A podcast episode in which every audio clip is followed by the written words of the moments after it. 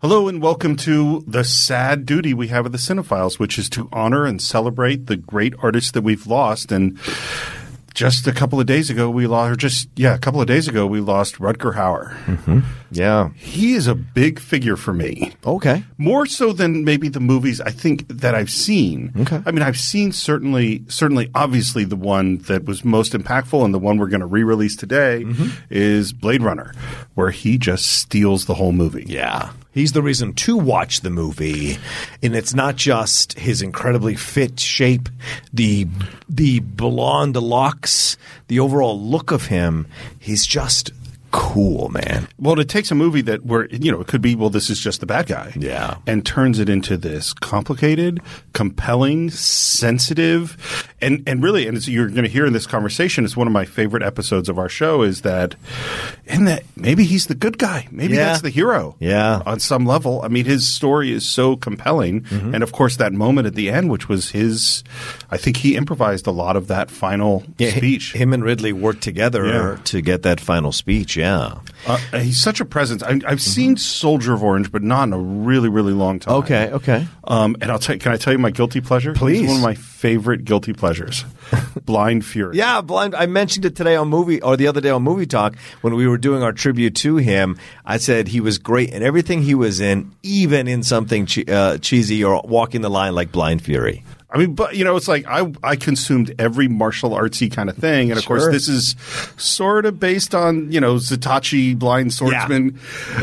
And it, I'd be terrified to watch it today. I haven't watched it in 15 years. Really? Um, Uh, does it hold up? Have you seen it recently? I know. I did, it never held. I didn't hold up when I watched it in the eighties. so I'll be Totally honest liked with it in you. the 80s. so, But for me, uh, for me, it's Nighthawks. That's where it all starts. Oh, sure, yeah. Because I didn't know who Rucker Hauer was till I saw Nighthawks, and Nighthawks I watched because I was a Rocky fan, and it's Stallone. I'm like, I gotta see Stallone. But Hmm. you saw that before you saw Blade Runner? before I saw Blade Runner. Wow. Yeah. So it was like to see Nighthawks because it was on TV. I remember watching it on TV and seeing what he did with, with that role. And you're like, oh, this guy's playing a terrorist. And what do you do with that? And so for me, it was awesome to watch. And uh, I became such a fan of his from there. And then seeing this, and I thought he was going to be this superstar. Yeah. Right? it almost feels like he was. Do you know, Hmm. you know, in this weird way, it's like even though you can't, other than the few movies that we've mentioned, Yeah, yeah, yeah. like you can't look to this huge career, and yet he's so impactful Mm-hmm. in terms of maybe, you know, this is this weird thing is that sometimes one performance and you just locks you into people's brains. Yeah. Yeah. And Yeah. that Roy Batty performance in Blade Runner is huge. Absolutely, and for so many reasons we've we're, we spoke about on the episode of Blade Runner, his journey, him trying to find out who he is. You could argue, absolutely, you said at the beginning of this tribute, Steve, that he is the protagonist because Right. his journey is the one we're following. Deckard's not on any kind of real journey. It's actually Batty who's on the journey to figure out why he was created, why he has termination, and what his reasons for existence are. Well, and, and the more you think about Deckard, the more you're like, this is not a good guy. You kills know? his own, possibly. Yeah, well, and, and and I mean, even if because if the if the structure of the movie is that these are sentient beings, Yeah. like that's sort of what we're going to discover. Well, he's the guy who's made a career of hunting down, Yes. and m- killing sentient beings. Yeah. it's funny. I remember like I- it, it's one of I think my favorite podcasts. This episode with Scott Mans, Mm-hmm. Definitely. I, Uh, two things I remember about it. One is that uh, uh, I came up with an idea which I still think is great, which is the story of those replicants and their escape. Yeah. you know, is like actually tell the prequel. story, a prequel, Sure. of that world and the the the, the rebellion and the discovery of sentience. That's actually a cool idea. I agree. The other thing I remember, I don't know if you remember this. Yeah. we were sitting in my house recording the episode, uh-huh. and I was arguing with Mance about something. Are I don't. you, yeah, I remember. Are you kidding? Of course. And there was this moment where you gave me a look of like, "What the hell Yeah, are you doing? Why are you trying to fight with our guest? Because this was the first episode I think we ever did with Second, Scott. second. Oh, We did- second. okay, okay. Rathacon was first. Oh, right. Rathacon was first. But I, I sensed there was a legitimate argument about to b- erupt between you two because there was no giving on the positions that you were taking. See, and I, for me, it was just we're having an interesting Right. disagreement Right. about a point in film. Right, and I was just concerned because I, I I li- I don't mind us having different opinions with the guests. That's kind of the fun part of the show. Sure. But I was afraid it was going to escalate. to th- And so, and it didn't, obviously. No. But like, it, there was that. There was. I think that's one of the rare moments in I time thi- where it's everyone was worried. vi- I can't. I can't remember another one. Yeah. I remember remember the look you gave me was like, "What the hell are you doing?" And I went, and I had the moment of like, "Wait, what the hell am I doing?" Like, is there a problem? Because I had no idea there was a problem. Yeah. So your mission, as you listen to this episode, is see if you can figure out the moment that Roka gave me that look. I know, right? See if you can hear it through our words, Through our voices. through our voices. Yeah, definitely. So we did want to take a moment to uh, uh, honor Rutger Hauer, and really we did want to re-release one of our favorite episodes. So so take sit back and relax and enjoy going back in time to our discussion with the great Scott Mans of Ridley Scott's Blade Runner. They're just questions, Leon. In answer to your query, they're written down for me. It's a test designed to provoke an emotional response. Shall we continue? Describe in single words only the good things that come into your mind about your mother. My mother? Yeah. Let me tell you about my mother.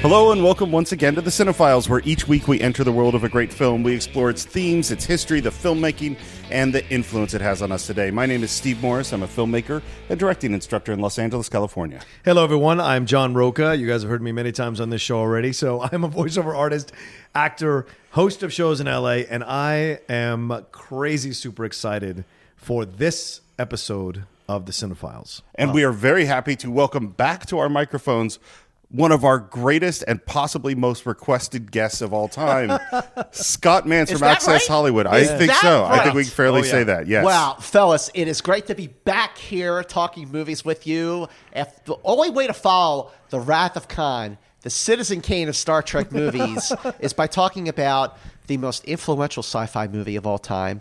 You you could say that might be 2001, it might be Planet of the Apes. I think it's Blade Runner, and it is my number one favorite movie of all time. Wow. bar none. That's amazing. So when you come back on the Cinephiles from this point forward, it's all downhill. It's downhill from here, boys. Every movie you're going to like less than what we're talking about Uh, right well, now. well, listen, uh, and by the way, you know, for those of you who don't know me, then uh, Yeah. shame on you. But I'm the film critic for Access Hollywood, and I do a bunch. uh, I do schmoes. No, I do movie fights. I used to do a show called Profiles, and uh, I do uh, Q and A's and panels uh, throughout Los Angeles and uh, cover film festivals around the country. um, that was an excellent back introduction of my poor introduction.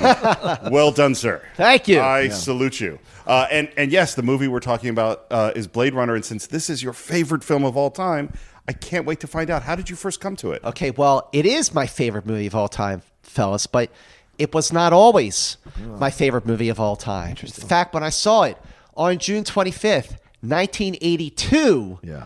the same weekend that John Carpenter's The Thing opened, the same month that E.T. the Extraterrestrial, Star Trek II, The Wrath of Khan, and Poltergeist opened. I mean, Wow. what a month, June of 1982. Incredible.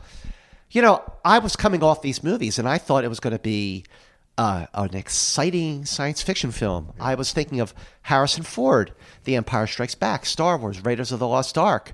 So, 13 year old kid goes in to see Blade Runner and walks out of the theater scratching his head, going, What the hell was that? Yeah. I did not like it at all.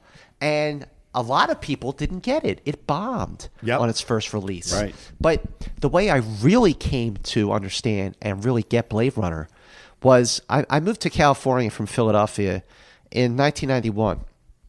So 1992 was the 10th anniversary of Blade Runner. It was also the release of the director's cut. Right.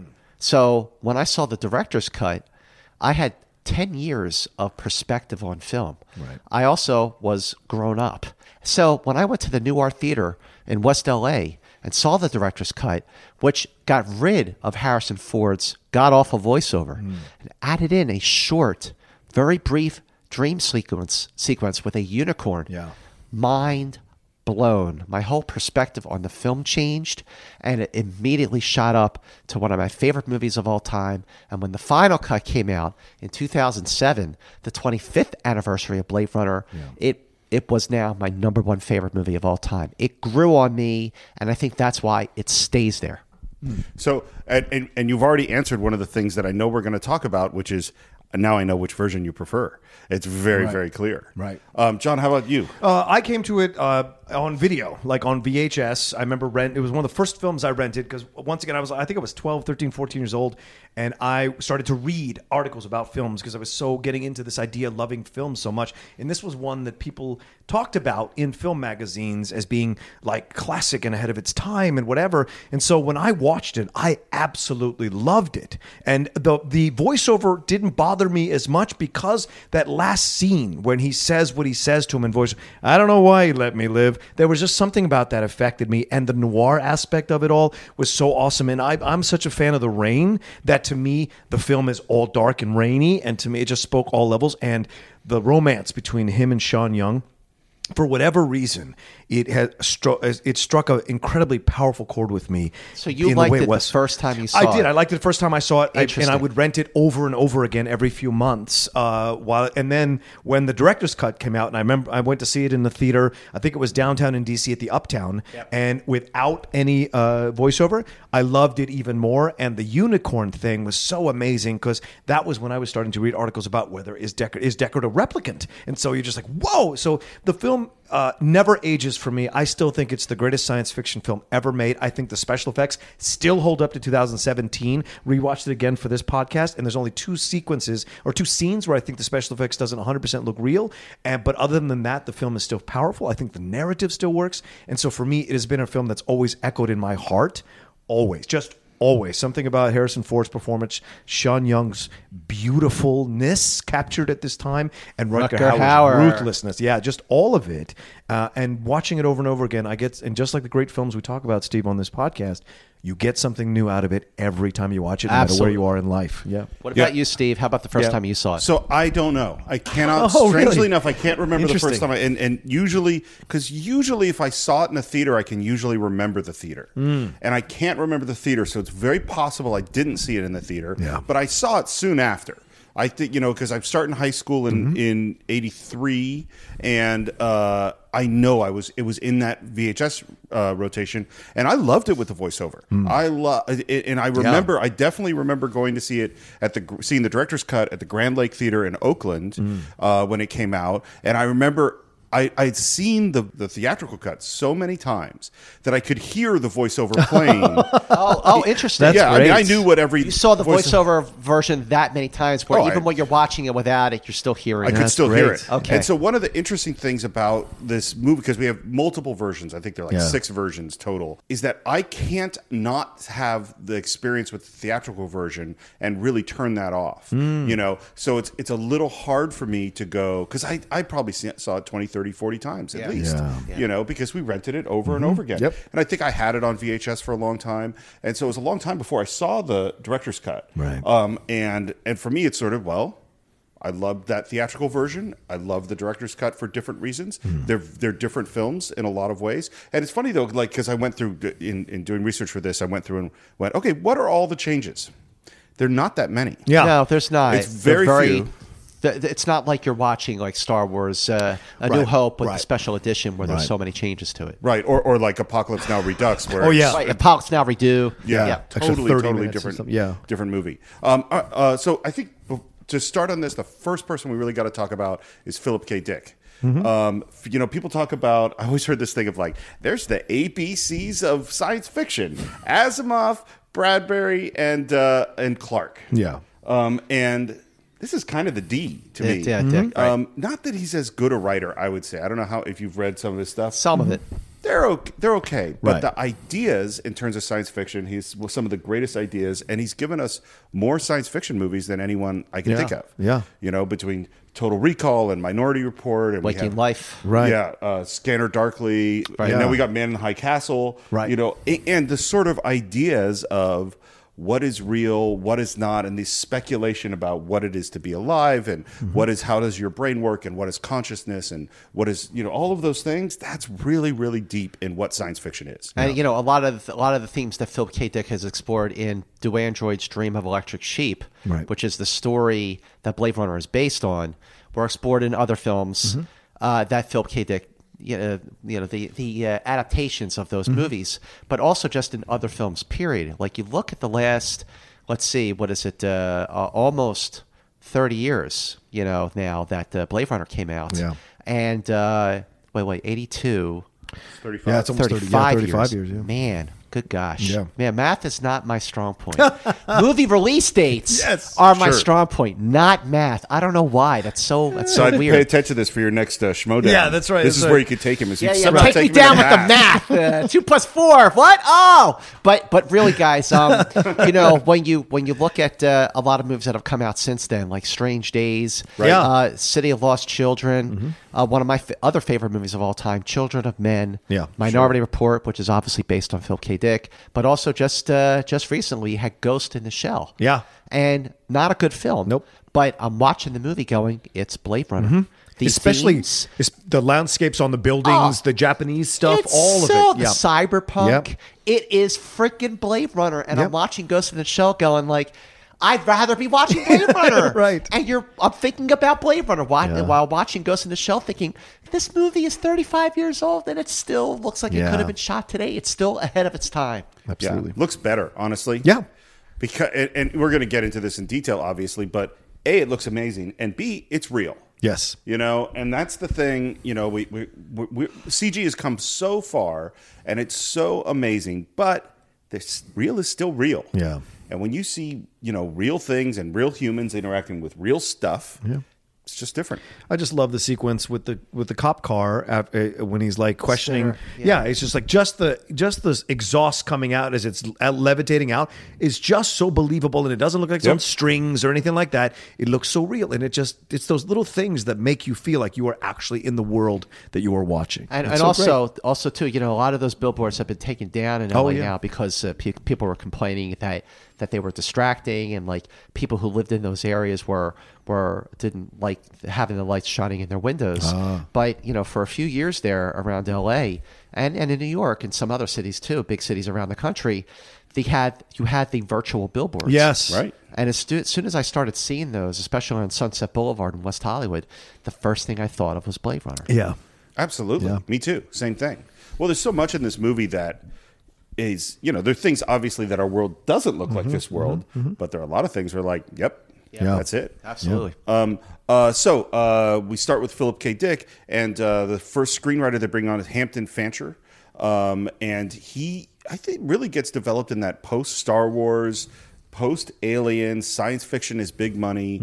Let's see what we can do, and it starts off as a fairly small budget movie. it started off as a fairly small movie, yeah, and it turned into one of the most notorious shoots in Hollywood history. Wow. And who do you think is responsible for that uh, change from small budget to notorious? Well, listen, you know, the studio that released the film was Warner Brothers. The director who worked on the film, you know, Ridley Scott. We have to talk about Ridley Scott. You know, I don't know if this is the right time to really intro him, but Absolutely, the that's- only the only big big studio film he had done prior to this was uh, John Roca's favorite Ridley Scott movie called Alien. Alien, yes. and uh, we have argued about the Alien versus Blade Runner elsewhere in Yes. our infamous one-on-one Screen Junkies two-hour That's true. plus marathon That's movie right. fights Yes. that everyone says that Roca should have won, Well- and I have to say, truth be told. You crushed that, brother. Oh, You stop it. You should No. have won that damn thing, Well- especially the last question.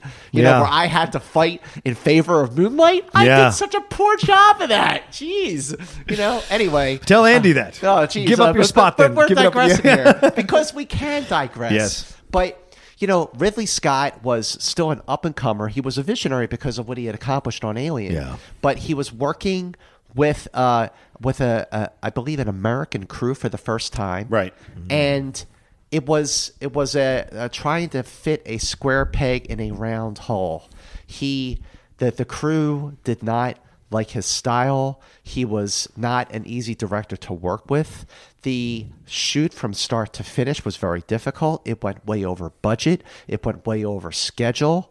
Uh, he was a stickler for the details, which is a good thing. I mean, you want a director who's going to do that. But at the same time, the uh, that the crew started calling the film not Blade Runner, Blood Runner. Wow. And also, you know, uh, Will Rogers had that saying, I never met a man I didn't like. Well, the crew started making t shirts that said, Will Rogers never met Ridley Scott. oh man!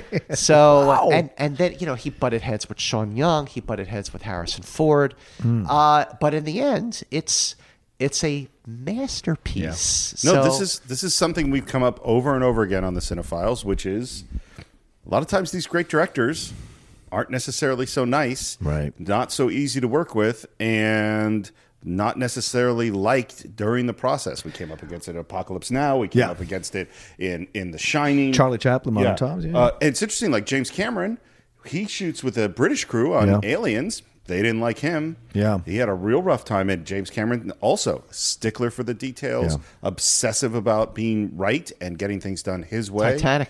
Yeah. Yeah. I mean, this is you know this is something we're going to see over and over again with filmmakers. There are also Ron Howard and Rob Reiner and Right. people that are lovely to work with. Yeah, sure. Uh, Steven Spielberg's not supposed to be like this, but there's some people that are like this. Well, I would defend a little bit Ridley Scott to be like, well, sometimes American crews can be very, very uh, uh, can be jerks, can be assholes because they want their breaks. Teamsters, you you know, you've seen that in unions, they can be quite like real anal retentive about stuff and pushy about stuff, and you know that can be hard for a British filmmaker who is used to the British crews being a bit more malleable. So that's going to happen, right? And there's natural resentment at times between American versus British that has been around since the dawn of this country. So it's not a surprise that at times it creeps in. So maybe some of that was going on there too, you know. So it's it's certainly well, none of us were on the set, so it's certainly possible.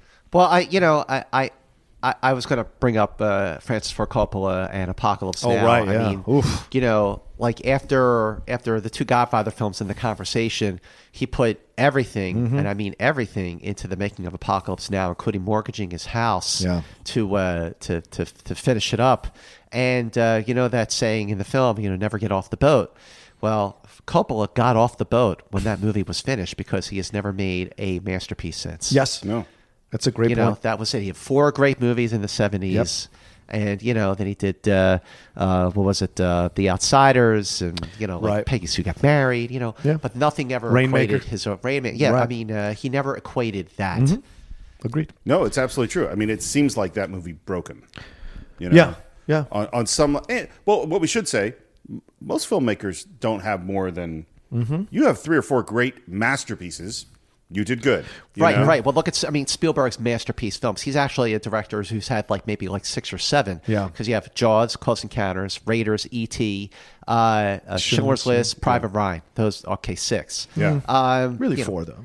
What's that? Yeah, really four. Four. Yeah, E. really. T. and Private Ryan can go. You know what? What E ET is a masterpiece. it's not a masterpiece in Come every on, shape or it is a form. It's not masterpiece. It the is movie not a fights. We're not masterpiece. on movie Fairy tale. fights. not movie fights. It's not movie fights, but but you know there are so many other elements. Mm-hmm. Uh, you know, there's there's the direction. There's obviously the cinematography. Yeah. There is the production design, the costume design, and the music, the score is brilliant. Mm-hmm. Oh, you're It talking is- for, the- for Blade Runner? yeah for Blade Runner The Vangelis. Vange- Vangelis yeah. oh my that gosh. score that Yeah. score Is it Vangelis or Vangelis? I've never known. Uh, I Van, I say Vangelis. Vangelis. It's probably Vangelis. Who knows? well, you could uh, anyone out there who Yeah. knows, miss, if Mr. Vangelis or Vangelis are there, you could come talk to us. Yeah, and let us talk know. to us. Correct us. We'll be happily. St- we will happily Yes. uh, stand corrected if if we're corrected by you, sir. I don't I don't Oh. buy many soundtracks, and I bought the soundtrack score for this film and for Chariots of Fire. Chariots of Fire is one of my favorite films, bar none, and I love his score for both of these movies. they problem somehow with work. the with the soundtracks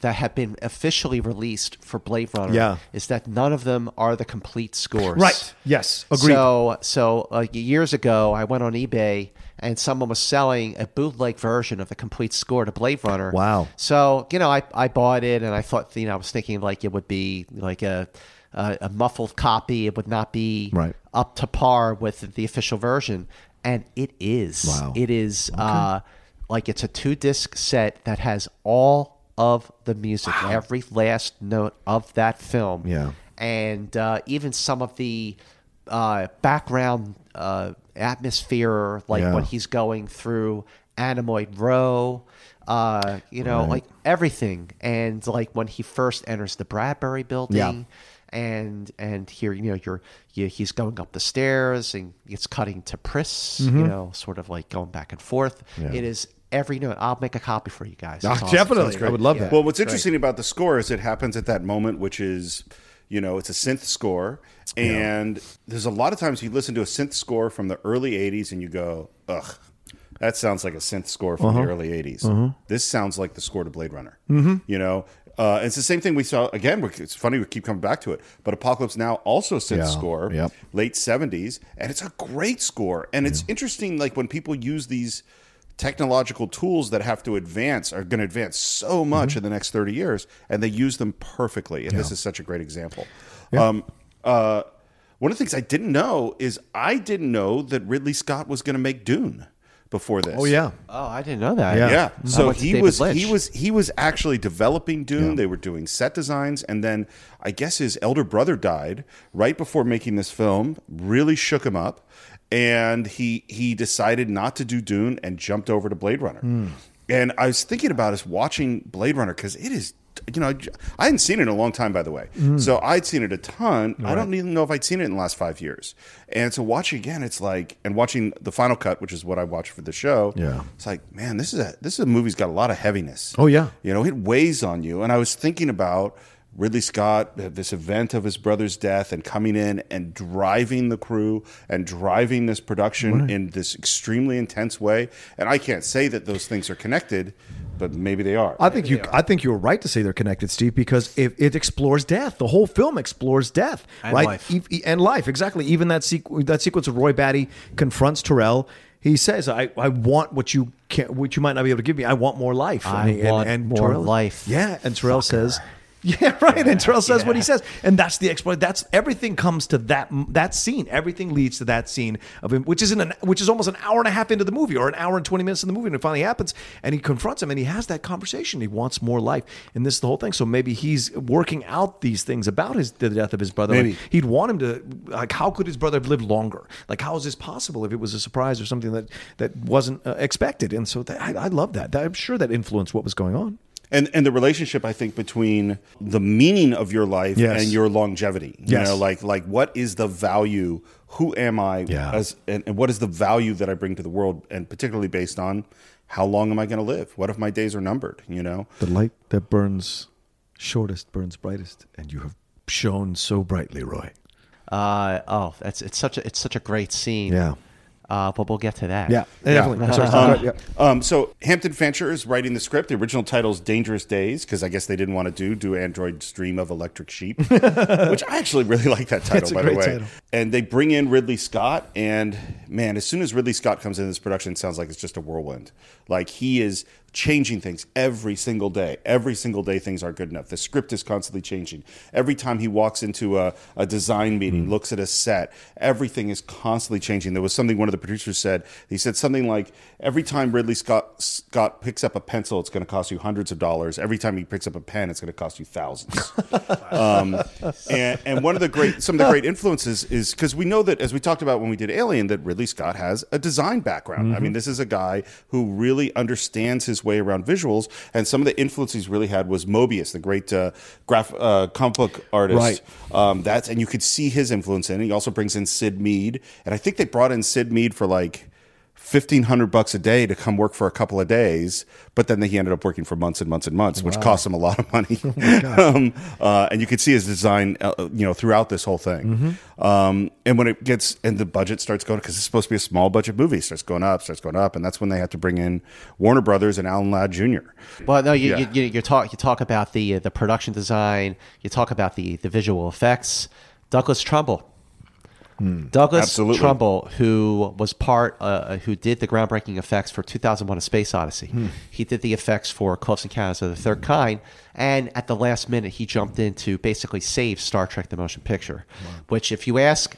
If you ask Douglas Trumbull about Star Trek: The Motion Picture to this day, he still shrugs his shoulders and goes like, "Oh, the movie was a mess," and it was. Um, but Blade Runner, on the other hand, like like with the way when you see the spinners flying around, you see the the glow around the lights. Yeah. You know that came from that you know, that that was very evident in the special effects for Close Encounters as well. Right. And uh, you know the this the cityscape. You know Los Angeles, 2019. Yeah.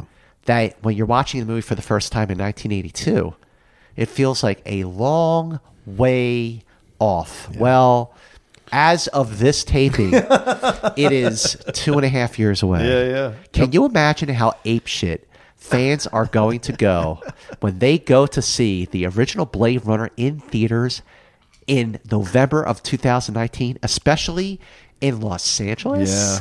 Like, it's going to be great. Can, can we make a date? Yes. Yeah, oh done. my Let's God. do it. Right now. Let's, get our tickets now. it's going to be at the Cinerama Dome in Hollywood. Oh, it's Sure. gotta We're, be. we're there. Yeah. Jesus. Love that. They uh, they ended up mo- they wanted to shoot some on locations, but they couldn't find locations that are going to look right, uh, and so they shoot on the Warner backlot. And one thing I just want to say is the buildings that are in this movie are ones that every single person listening to this right now has seen hundreds and hundreds of times because it's the Warner backlot, and tho- that backlot has been there for fifty years, and they've shot TV shows and movies and all sorts of stuff on those buildings, and you would never know that you are looking at anything you have ever seen before in the way that this thing is designed. It is crazy how much they transform that backlot. Whenever I go to Warner Brothers, let's say I go if I if I go for a, a a press screening, I always give myself try to give myself enough time to get there early and go back to that backlot because it's not far from where the press screenings are. Right. And and I just like I'll look down the street and you know it's bare, but when Ridley Scott was making Blade Runner, he, he- the the transformation of that backlot with all the detail and and all the props and all the lights and the the wires and the rain, the rain, this this never ending rain. Uh, and like you said, John, you know the the film noir. Yeah. It, it is a perfect blend on many levels because it is uh, a it is the past and the future. It is uh, you know the, the the cyberpunk element to it. Yeah. You know, there's so many elements that blend the past and the future in such a perfect way that that really no other even other films that are inspired by it don't come close to matching it. Yeah. No, it's absolutely true. And and what you say about them combining these genres, it's so interesting to me because when we did Alien, that's a science fiction horror film, and this is a science fiction detective film, and particularly noir. Yes. and. Even though they're doing this futuristic vision, one of the things that's so brilliant is to create that vision they're drawing from the past. And there's this 40s looks to the costumes and the way people talk. And and this is and, and we talked about this when we talked about Alien is that one of the great design elements of Alien is that that is a lived-in world. Yeah. It's not a pristine world like we would see in Star Trek or these other places. It has dirt in it, and people pick out their clothes and their clothes are wrinkled and they sweat and they smoke and they live. And in this one, same thing. We are in a lived-in science fiction world, not a pristine one. Even the sequences, Steve, I would say, like when he first encounters N- M. Emmett Walsh pulling out the the, the the full bottle of liquor with Yeah. the two shot glasses. The, the when they're watching the uh, the interview, it's the blue hue of the of the film projector, that kind of thing. All that vibe is there. Uh, even M. Emmett Walsh's uh, look uh, and uh, clothes, and uh, Edward D. James Olmos's hat, his cane, all of it is very very 40s. The trench coat is a little bit. Uh, y- it's kind of you don't know what era that's from that Harrison Ford is wearing. It doesn't necessarily scream 40s, but it feels close enough that it feels evocative of that. And the one song in the film where you actually hear lyrics sounds like a 40s song. Right? Yeah, yeah. One more. Yeah. It's just but, so- but you, you just because you mentioned the wardrobe, Yeah. and and to, to give it that noir look, but a futuristic look at noir is uh, you know the trench coats, and at one point during the development, they wanted Harrison Ford to wear a hat, just Ah. like you know the Marlowe did back in the day. Right. Well, he had just done a movie where he wore a hat. Hmm. Called Raiders of the Lost Ark, and he did not want to wear a hat again. So his hairstyle Yeah. was originally just going to be, you know, parted to the side like it was in Raiders of the Lost Ark. And then he shows up with this buzz cut and people, you know, were like, uh, okay. He just wanted to look different. Yeah. He didn't want to look just like he did in his previous movie, Yeah. even though the studio would have been per- perfectly happy with that to sort of like, you know, ride the wave of Raiders into Right. Blade Runner. That probably would have helped the box office of Blade And Runner. I this is funny that I hadn't thought about it until you mentioned it because I didn't I had never heard that story, but I remember seeing it. Can't remember if it was in a theater or not, but being finding that hairstyle so jarring. Yeah. in the early '80s, like it was so different, and I so loved him as Han Solo and Indiana Jones, and this was a completely different thing. One thing I didn't know about the casting process is that they were talking to Dustin Hoffman. What? Dustin Hoffman, not only did, were they talking to him, but he had uh, he- as as Deckard. and he was so involved with the development of that film that that a lot of the uh, the- a lot of the notes that he gave were used. And when it came around to Harrison Ford doing the role, he liked Dustin Hoffman's changes so much that that's why he agreed to do the film. Good God, I can't even imagine. This I film. It can't doesn't either. often- It's one of the weirdest. well, listen, anytime you have an actor own and crush a role Yeah. like That's it, that, yeah. Yeah. you cannot imagine anyone else playing the role. yeah, I guess so. I cannot imagine anyone else but Emma Stone playing Mia in La La Land. I could. Like, I can you could. imagine Brie if- Larson. If, Emma Watson was going to play that role, like you know, because she was originally, or Brie Larson? Brie Larson would've You know, killed it. Brie Larson, the next Meryl Streep? No! oh my God! Movie fights is crossing over into the cinephile. You brought it over. You brought make it over. it stop. Maybe we should talk about this movie. Yeah, Oh, maybe yeah, we should let's- jump in. Let's the keep next thing? going. so we're going. So so we start off with uh, one of the most amazing special effects shots I think Yeah. in Hollywood history, which is what they call. I think they call it the Hades shot, which is this this camera moving in over these smokestacks in this version of LA that's just remarkable. Dystopian. Yeah. Dystopian, Dystopian. was the word that was cap- with a capital D went into overdrive with Blade Runner. That opening shot, before you even see that, the title card. Yeah. Los Angeles, November 2019, and then the smokestacks are, are blowing up. Yeah. Fire and the brimstone. and, and you and you combine that with the score because right from the first note Yeah. of the score is boom, so you understand. Yeah, this is what we're dealing with. Right. The darkness, just a darkness, and the fire coming out amongst the things, amongst the landscape. All of it just puts you in a place feeling factories, feeling this kind of once again this combination of future and past. Past being uh, the factories of the industrial revolution, combined with the advancement of electronics. So we have this combination is so great right from the beginning, and then you hear this, you hear the synthesizer music kick up as it's as you're going across. Because what are you flying in? You're flying in this futuristic thing right from and, the beginning. and guys, cut in with those images Yeah. of of the uh, hovering over Yeah. the cityscape. There is an eye. Yeah. right. There is an eye, and and it is never explained. Nope. It is never revealed whose eye it is. Yes. And it gave me chills to hear Ridley Scott himself address that very scene at the beginning of Blade Runner.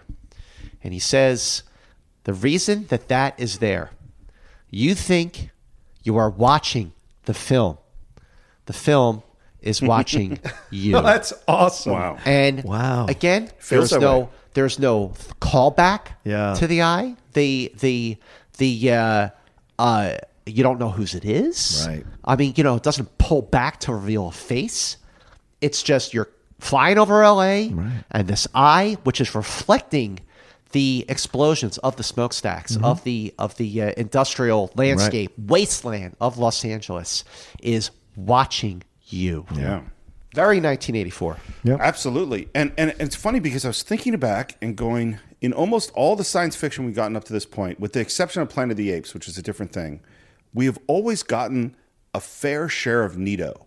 Of look at the future. Yeah. Look at the cool stuff. Even in Alien, which is a really dark film, it's still we're traveling in space and we're Mm-hmm. seeing aliens and different these beautiful designs. And in this movie it's it's saying your future might not be so good. Yeah. You know, this is this, look at what the real future is going to look like. Mm-hmm. Here are the consequences of the choices we're making. And, and, and one thing just about that effect shot, because we just have to keep reminding our audience that every single thing they see is real. Yeah. Even and, you know, even if it's a matte painting, like somebody really painted that. And this shot going up through those smokestacks and everything, I think it's like 17 passes. These are motion controlled cameras that have to do pass after pass after pass. It's forced perspective on the way they did these kind of etched out little uh, model sessions so that things are bigger in the foreground and getting smaller and smaller to create the sense of depth. And the each explosion is its own pass. Like, I mean, the time, the weeks of detailed by hand work that it takes to make a shot like this is No amazing. CGI, not even you know, No, not right. even Blade Runner. I mean, the first CGI shot ever was used in Wrath of Khan Yeah. for the Genesis planet Right. sequence, but that was like not even. It's it was nothing. CGI before anybody knew what CGI was. Right. Yeah, and uh, you know, after this amazing effects and music opening, we go right into this very strange and always to me really uh, distressing interview. the tension in it is really high. You're in a desert, walking along in the sand when all of a sudden. Is this the test now? Yes, you're in a desert walking along in the sand when all of a sudden you look What down- one? What? What desert? Doesn't make any difference what desert is completely hypothetical. But how come I'd be there? Maybe you're fed up. Maybe you want to be by yourself. Who knows? You look down and you see a tortoise, Leon. It's crawling towards Tortoise? What's that? you. You know what a turtle is? Of course. Same thing. We don't understand what's happening. We don't know why we're here. We don't know what these questions are. And it's stressful and we don't know why it's stressful. Right.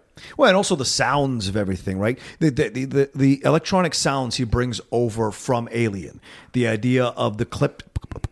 You Yeah, hear these right. things. Yeah, you, you, hear these do things. hear sounds. Uh, the sound effects are very uh, uh, reminiscent of Yes. Aliens, which which is just three years before. Right. But so so when uh, Leon is taking the Voight Comp test, Yeah. uh, which is being used to determine whether or not he's a replicant. Right. So the questions, you know, he comes in, he sits down, and uh, Brian James, the great, the Oh, late, the late great greats. Right. actor Brian James Yes. uh, is being as Leon is being given the Voight Comp test, and it's a it's an unnerving sequence because Mm-hmm. not only is there tension between these guys, but you don't know Don't understand it. what why is why are they doing like what kind of an interview is Yeah, and this? also the way he's cutting him off in the questions unsettles you, right? From the beginning, you're unsettled with the score, with the sound, with the factories, with the fire, all this stuff. Then this interview, and the interview is unsettling too because it's not a normal conversation. It's not clipped at a normal pace. It's faster. It's cut. It's more jarring. It's cutting.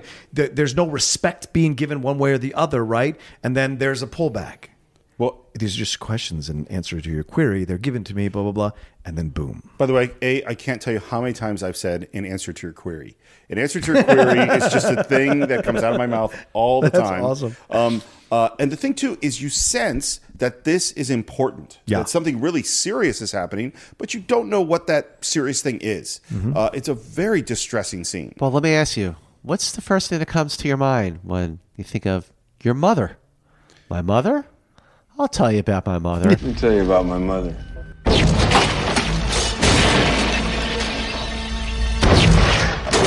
Boom. Yeah. Shocking. Well, and it's loud. And through the wall, yes, through and the it's wall. loud, right? Yeah, Exactly It on is purpose. Mm-hmm. loud, and he goes through the damn wall. right? By, by the way, the actor who's doing the interview is a guy named Morgan Paul, and he Oh. was the the guy who played Harrison Ford's parts in all the auditions.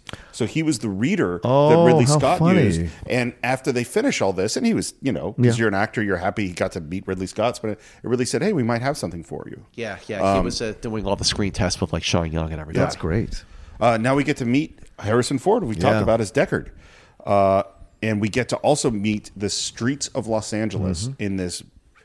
Wow, Which feels like Tokyo, right? It feels a little like Jap- like Jet Los Angeles, Tokyo, right? Like what happened in Big Hero Six, San Frocchio, or whatever they have. I It feels the thought same. of Blade Runner watching Big Hero Yeah, Six yeah. because it was you know the East meets the West Exactly.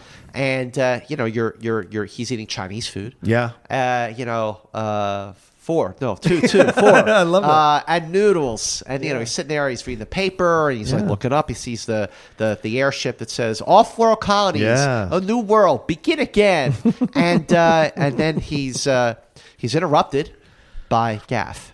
Gaff, Edward James Olmos. Yeah. Who I love. He's one of my favorite actors. He's a Yeah. fantastic actor.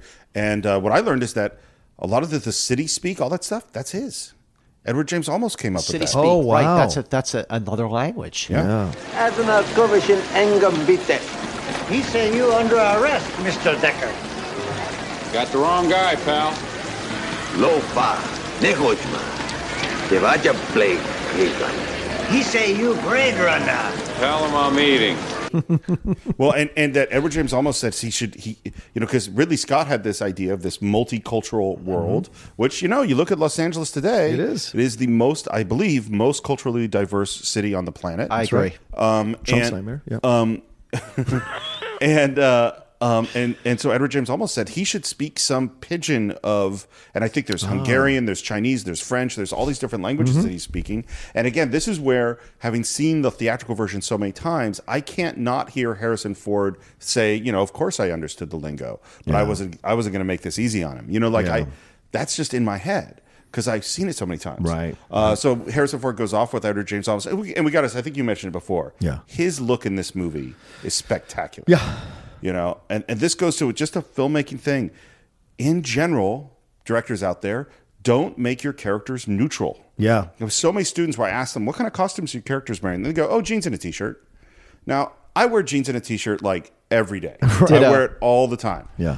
But that's that's not that is a boring costume choice. Right. Edward James Olmos in Blade Runner is not a boring cut. He is a dandy. Yes. He is like every little bit of him is to the 9s And He's got a cane. Yeah. He's got a cane. which which again evokes the best of noir because of Maltese Falcon. Like there's there's these little subtle homages to noir that are there if you have them in your subconscious. He's hitting you on certain levels. The way the hat, the brim of the hat, everything about it just screams.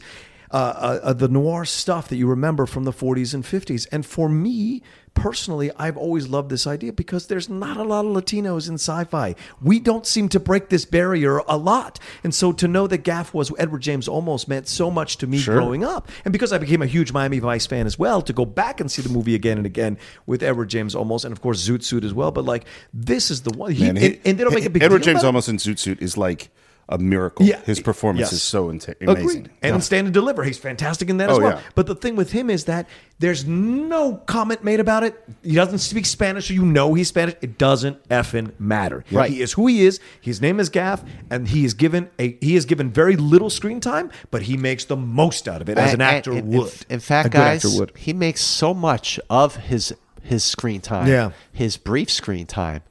And barely That- any lines. Yeah. and hardly any lines. But, gentlemen, the movie is called Blade Runner.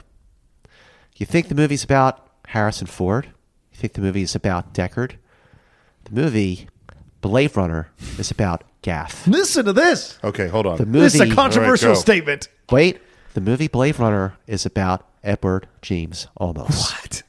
Now, this is a comment I am making at the top of the show, and we are going to revisit it at the end of the show. Listen, it's going to leave okay. you listening with that little nugget. That's good, 'cause The I movie, actually- Blade Runner, Gaff is the Blade Runner.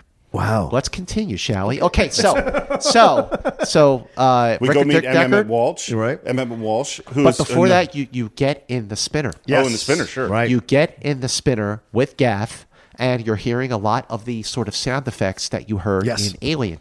So the spinner ascends, the exhaust shoots out from the bottom of the spinner, Mm-hmm. Yeah, I it love lifts off, and the score kicks in. Yeah. Wee, wee, wee, wee.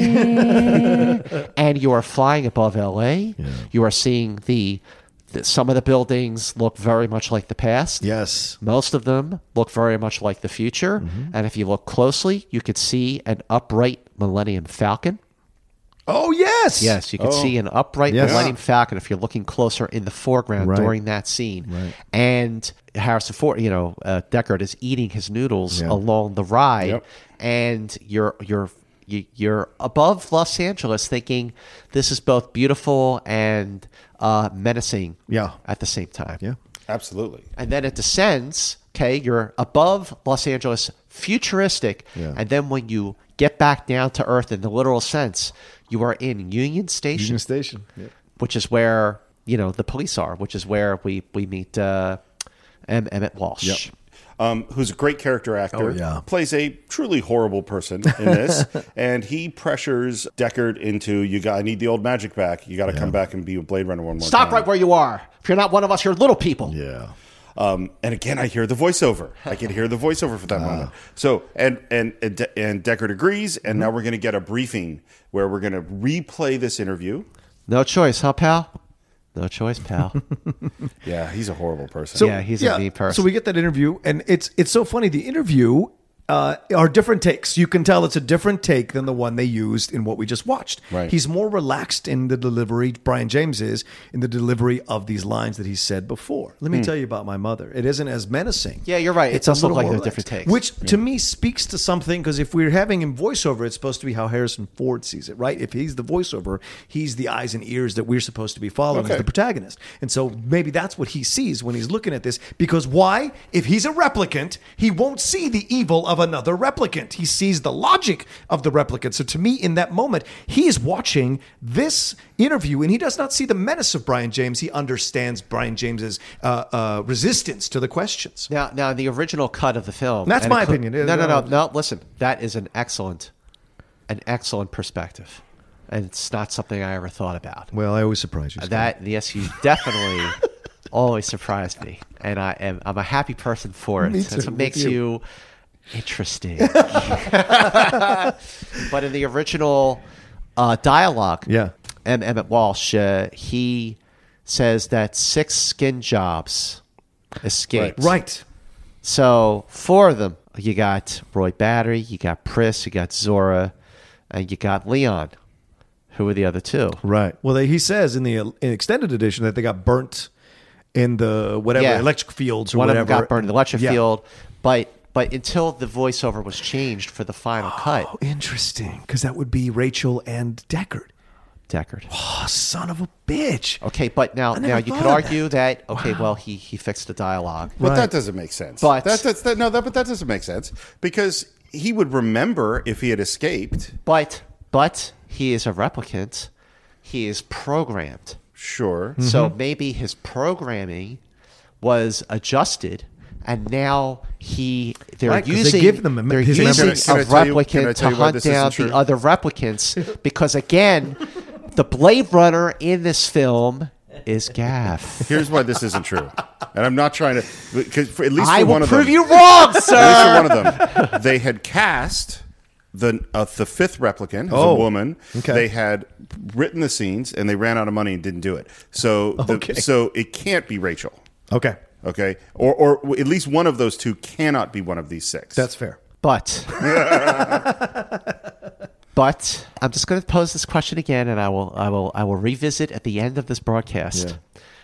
Why is it that every single time Deckard gets rid of one of the replicants, whether it's he actually kills him or someone else kills one of the replicants, like uh, you know when Leon Rachel got Cohen, shot in the yeah, yeah. head, Gaff is there. He's always there right afterwards. He always great the point. cavalry shows up after the how, fact how close after? very close How after How do you know? because you're watching the film. You see him. You're watching the film. Like after Zora Yeah. dies, Gaff shows up. Yes. How Okay. long does it take before Gap shows up? Gaff shows up right there. Yeah. Like you know, he goes after after Zora dies. Uh, Decker goes to get a drink. Yes. He goes, uh, "Is this okay?" He goes, "Yeah, I'll take it." And then uh, Gaff walks up right behind him and Mm-hmm. hits him with the hammer. Yep. Hmm. that's true. after, You're right. After Leon dies. Well, no, after Leon dies. Well, Gaff was just there before, right before right Leon before, dies. Right, before, Leon. Gaff has just right, been there. Right, And then- Gaff was there Right. with uh, M- Emmett Walsh. Right, right. Okay, so then because because he, says there's four. Because by this point he realizes Rachel is a replicant, and he says there's four. And he's no, no, no, there's three. and he then goes, and "No, then no, no, even after even after Batty dies yeah, at the end of Right. the film, there there's the That's right, spinner, he's right there. Shows up. he's right there. Interesting. He's right there, and Gaff says, "You've done a man's job, sir. I guess you're through, huh?" And he goes, "Finish." And that's when the whole Yeah. it's too bad she won't live. But right after that massive fight with Batty, and he is beaten, bleeding, and exhausted. The spinner rises, Yeah. and he gets out and says, "You've done a man's job because you are not a man; you are a replicant." Interesting. Well, that's certainly evidence that is the Blade Runner. Well, that's certainly evidence that uh, he's a replicant. yeah. And if Whether- you disagree with me, hit me up on Twitter at MovieMance and tell me that I am full of shit. All right, let's You keep are going. wrong. So we're heading off. Uh, Okay, okay. Now, now during the briefing where Deckard is introduced to each of the four replicants, Yeah. you know, you're, you're seeing the interview with Leon. Yeah. Then you see uh, Zora. I love, I love uh, Emmett Walsh's line. He goes, Talk about beauty and the beast. She's both. then you meet Priss, Mm-hmm. a pleasure skin job, right. and then and then I think the last one is Batty, right? Yeah, is the yeah. last one Of course, Batty? The score kicks in when he shows up. you know, he goes, uh, there's a skin, there's a there's a replicant at uh, at uh, Terrell's sewer company. Why don't you use the Boy Comp machine, te- test it out, make sure it works? And he goes, and what if it doesn't work? And he just kind of looks at him. So then, okay, so the next scene is Deckard is going to Terrell. Yeah. Beautiful design of the exterior of that building. Unbelievable. And the interior. Yes. Oh, gorgeous. The reveal when the spinner lands, the inside of Terrell's co- office, Yeah. the, this huge, massive office, the cinematography, the lighting of that scene is one of the most beautifully lit scenes I have ever seen. Mm-hmm. Yeah. And it starts off with the owl flying across the room, Right. and the sun is coming through the window, Mm-hmm. and the sunset is very, very red because of all the pollution in the air, and the score kicks in, Yeah. and it's a beautiful score. Do you like our owl? And we're introduced to Rachel. Now, I want to say something real quick. To me, what's so interesting about this whole sequence is it's very Egyptian. and Absolutely. It evokes Egyptian feeling, right? The the building on the outside feels like a pyramid.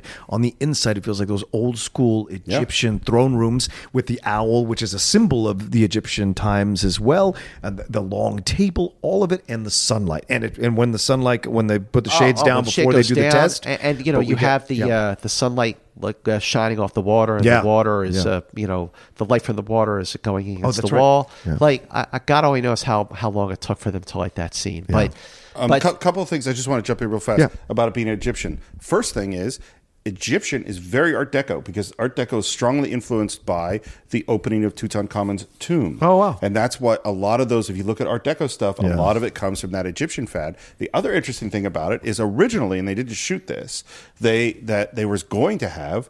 Terrell is dead, and that is also a replicant, Oh. and he is living in a hi- his body is in a sarcophagus underneath that thing. So the whole pyramid thing is makes perfect sense, and then they Interesting. kind of dump that, Yeah. uh, which that I think would is have good. been By the way, interesting. Yeah. that Terrell was a replica. it's only, you know, to me, it's like there's only so many times you can play this replicant card, Right. You know what I mean? It's like good not to have so many of them. Well, yeah, and now we what you said we we're, we're introduced to Rachel. This Right. is Sean Young is absolutely beautiful in this movie. Yep. Gorgeous in so many ways, not just physically, her character, the, the the vulnerability of her character, yet the steel, the combination of both. It makes you like it's this fantasy woman. It really is because Deckard falls in love with her in literally like 45 minutes. Like it's literally no time at all because she is this unattainable, uh, uh, un, unblemished beauty. And so he can transpose his ideas, his thoughts on her, his ideas of, ros- of this romanticism, right? And she is so like uh, just powerful in her presence, but not unex- not inaccessible. And I think that's what's so amazing: unavailable versus inaccessible. These are two different things. And so I, I love the way she comes in and commands the stage and says to him like she's will, and she even has a smirk when he says he's going to do try. He's like, not me, try it on her, and she goes, Yeah, she smirks. She smirks 'cause she thinks that she's yeah. human. but the, but And the, she but the way thinks she she's sort of smarter than challenges him. him, she says, May I ask you a personal question? Sure. Have you ever retired a human by mistake? No. But in your position, that is a risk. and then Terrell comes in. Yeah. Is this to be an empathy test? Capillary dilation of the so called blush response? Fluctuation of the pupil? Involuntary dilation of the iris? We call it Voight Kampf for short. Mr. Deckard, Dr. Eldon Terrell. and the whole back and forth. Uh, you know, I want to see work on a person. I want to see a negative before I Mm-hmm. provide you with a positive uh, on you. And he goes, uh, try her. Yeah. And, she it's- has the it's spark. too bright in here. It's perfect. And there's a great sense of like that she's up to the challenge. Yes. she's like I, she, there's no because if someone wanted to do some crazy weird test on me, I would still be nervous. she's not nervous. She's actually enjoying it. It's your birthday. Someone gives you a calfskin wallet. I wouldn't accept it. Also, I'd report the person who gave it to me to the police. You've got a little boy. He shows you his butterfly collection, plus the killing jar. I take him to the doctor. You're watching television. Suddenly you realize there's a wasp crawling on your arm. I'd kill it. You're reading a magazine. You come across a full page nude photo of a girl. Is this testing whether I'm a replicant or a lesbian, Mr. Deckard? Just answer the questions, please. She gets impatient with him. Like, is this the testing to see whether, whether I'm a replicant or a lesbian, lesbian, Mr. yeah. Deckard? Um, and, and of course, we go through the test, and he comes up to Tyrell Mm-hmm. after, uh, who is uh, Joe Turkel, by the way, that we saw in The Shining. Mm, Shining, yeah. Um, and uh, says she's a replicant. She's a replicant, isn't she? I'm impressed. How many questions does it usually take to spot one? I don't get it, Tyrell. How many questions? 20, 30 cross referenced. It took more than a hundred for Rachel, didn't it? She doesn't know. She's beginning to suspect, I think. Suspect? How can it not know what it is? Which again is the symbolism. How can it not know what it is? We are always searching for who we are. What's our destiny? Where do we belong? What are we? And other people from the outside sometimes can see us better than we see ourselves because and we're you too give close. them you give them the memories. Yes. she had the memories that were Right. implanted. We began to recognize in them a strange obsession. After all, they are emotionally inexperienced with only a few years in which to store up the experiences which you and I take for granted. If we gift them with the past, we create a cushion or pillow for their emotions, and consequently, we can control them better. Memories. You're talking about memories. And uh, that's how Deckard knew about them when Rachel went to his place. Mm-hmm. Mhm. And she was like, you know, basically facing her quote unquote mortality Yeah. by realizing that she is a Republican. She probably only has like four years. Well, and this gets into what is really good sci-fi, which is what does it mean to be human? Yeah. What do our memories mean? What is consciousness? What is the value of human life? And at what point do we value it? Because at the beginning of this movie, our setup is these aren't humans. Right. You know? And at this moment, how does it not know what it is? Right. That's saying it's still not human, even though it thinks it's human. And if we go to, uh, you know, Descartes, I think therefore I am. That is the that is a we don't have really a good definition of consciousness, but that's probably the one that goes around the most. And these characters clearly think at this moment. It took over a hundred questions to answer it. It does not know what it is. It's clearly thinking. So it's passing the Cartesian test, but it's not passing Deckard's test. Right. Or the tests of this society at this moment. And that's great you bring that up, Steve, because Pris says that near the end of the film. I think, therefore, I am. He, she says it to to uh, To Sebastian, or to Deck, Sebastian. yeah, Sebastian. JF And so- Sebastian. yeah, to JF. And so, like, there, that that's all there, right? Yeah, exactly. So, okay, so then, One, one, one quick thing I want to say just about costumes, which is this Um, Oh. movie is so influential, is that Sean Young comes out in these 40s big Yes. shoulder pad outfits. Yes, once again. What do we see four or five years later in the 80s in women's fashion? Right, Shoulder shoulder pads. Big, pads. huge shoulder pads. Yeah, yeah. Now, I'm not saying that I know that that comes from Blade Runner, Right. but it's in Blade Runner. right? Maybe it did. Yeah. And- but it's and it's also evocative of noir. Of these, this is what we Noir, noir, noir, yeah. films, and also her hairstyle is very forties. Well, and one of the Right. things that I know that Ridley Scott talked about is that fashion is cyclical. You Yeah. know, and we know this because we saw the 70s come back in the 90s Yep. and we see the 60s come back in the 80s. And so he's looking at things and going, the 40s are back. Mm-hmm. Yeah. Oh, You know, and that's part of what's happening within this film. So uh, yeah, this but- is a detective story. And so we go off, uh, we, we have that key piece of information we get in the Mm-hmm. interview, which is the address. And we go back to where Leon lived. Um, and by the way, this is shot as a pickup. That's not Harrison Ford's arm reaching into that bathtub. It is, Right. in fact, Morgan Paul, our guy who kind of looks like Harrison Ford, who is Oh, our guy how funny. who is uh, doing the interview at the beginning of the movie. yes, and the name Yeah. of the place is the Yukon, right? Isn't that the name of the place they go to? The ho- yeah, I The think so. hotel? the place he stays. Yeah. Okay, I looked this up. The symbolism of a Yukon. It holds the earliest evidence of the presence of human occupation in North America. And I thought this was a perfect thing to use Wow. because it is this idea of human occupation, this idea of the replicants are the first generation of this type of hu- slash human slash cyborg, whatever you want to call it, you know? And in fact, even the opening scroll, which we haven't talked about yet, I love that replicant is in red.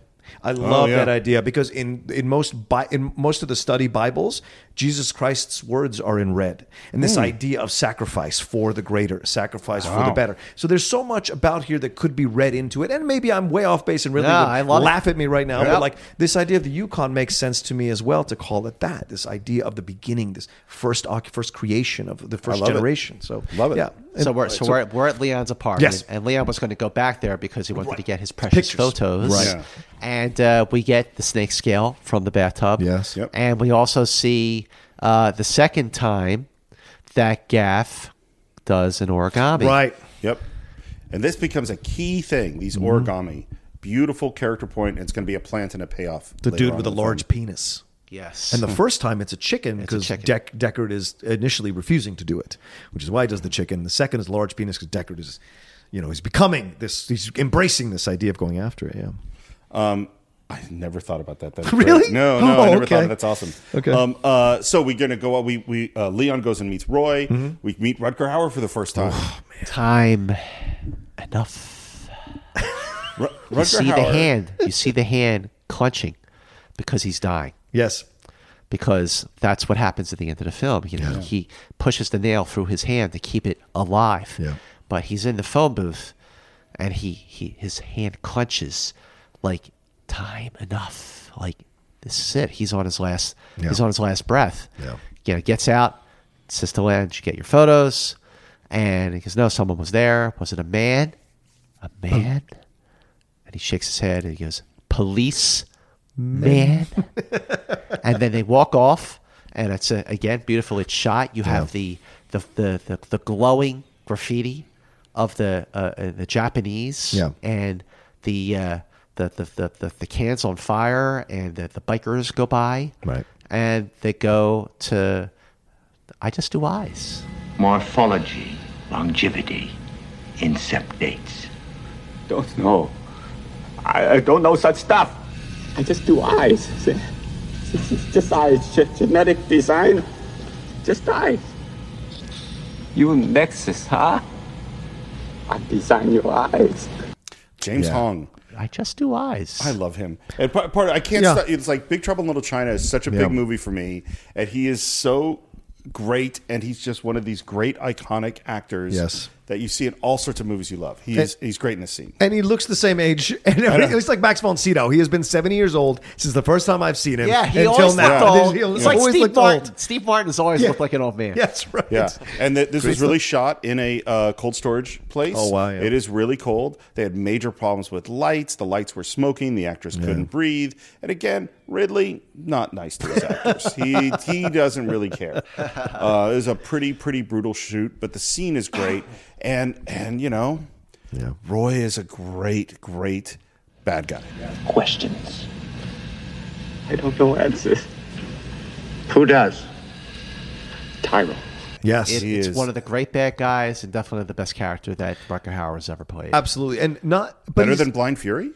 Better than Blind Fury. What? Yes. He's he's not necessarily a bad guy. He's trying to live. He's trying to figure out how to live. To him, but when he obviously when he kills Terrell, that's you can you, you can see what feeling you feel about that. But he's trying to find out. They used them as slaves. They created them to be slaves, right? He says this at the end of the film: "Live in fear. This is what it's like to be a slave." You know, and so this is. I don't see him necessarily as a bad guy. I, when I was younger, absolutely, but as I'm older now, I see what he's trying to do. I understand his logic.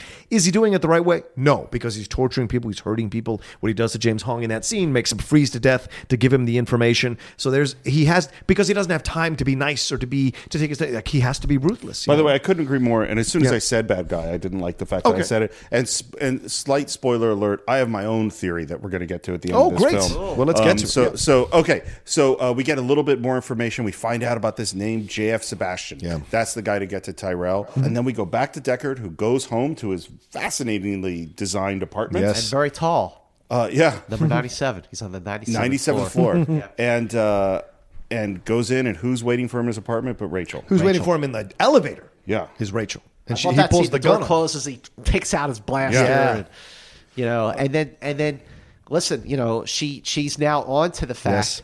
that that she's a replicant. You think I'm a replicant, don't you? Remember when you were six? You and your brother snuck into an empty building through a basement window. You were going to play doctor. He showed you his. and When it got to be your turn, you chickened and ran. Remember that?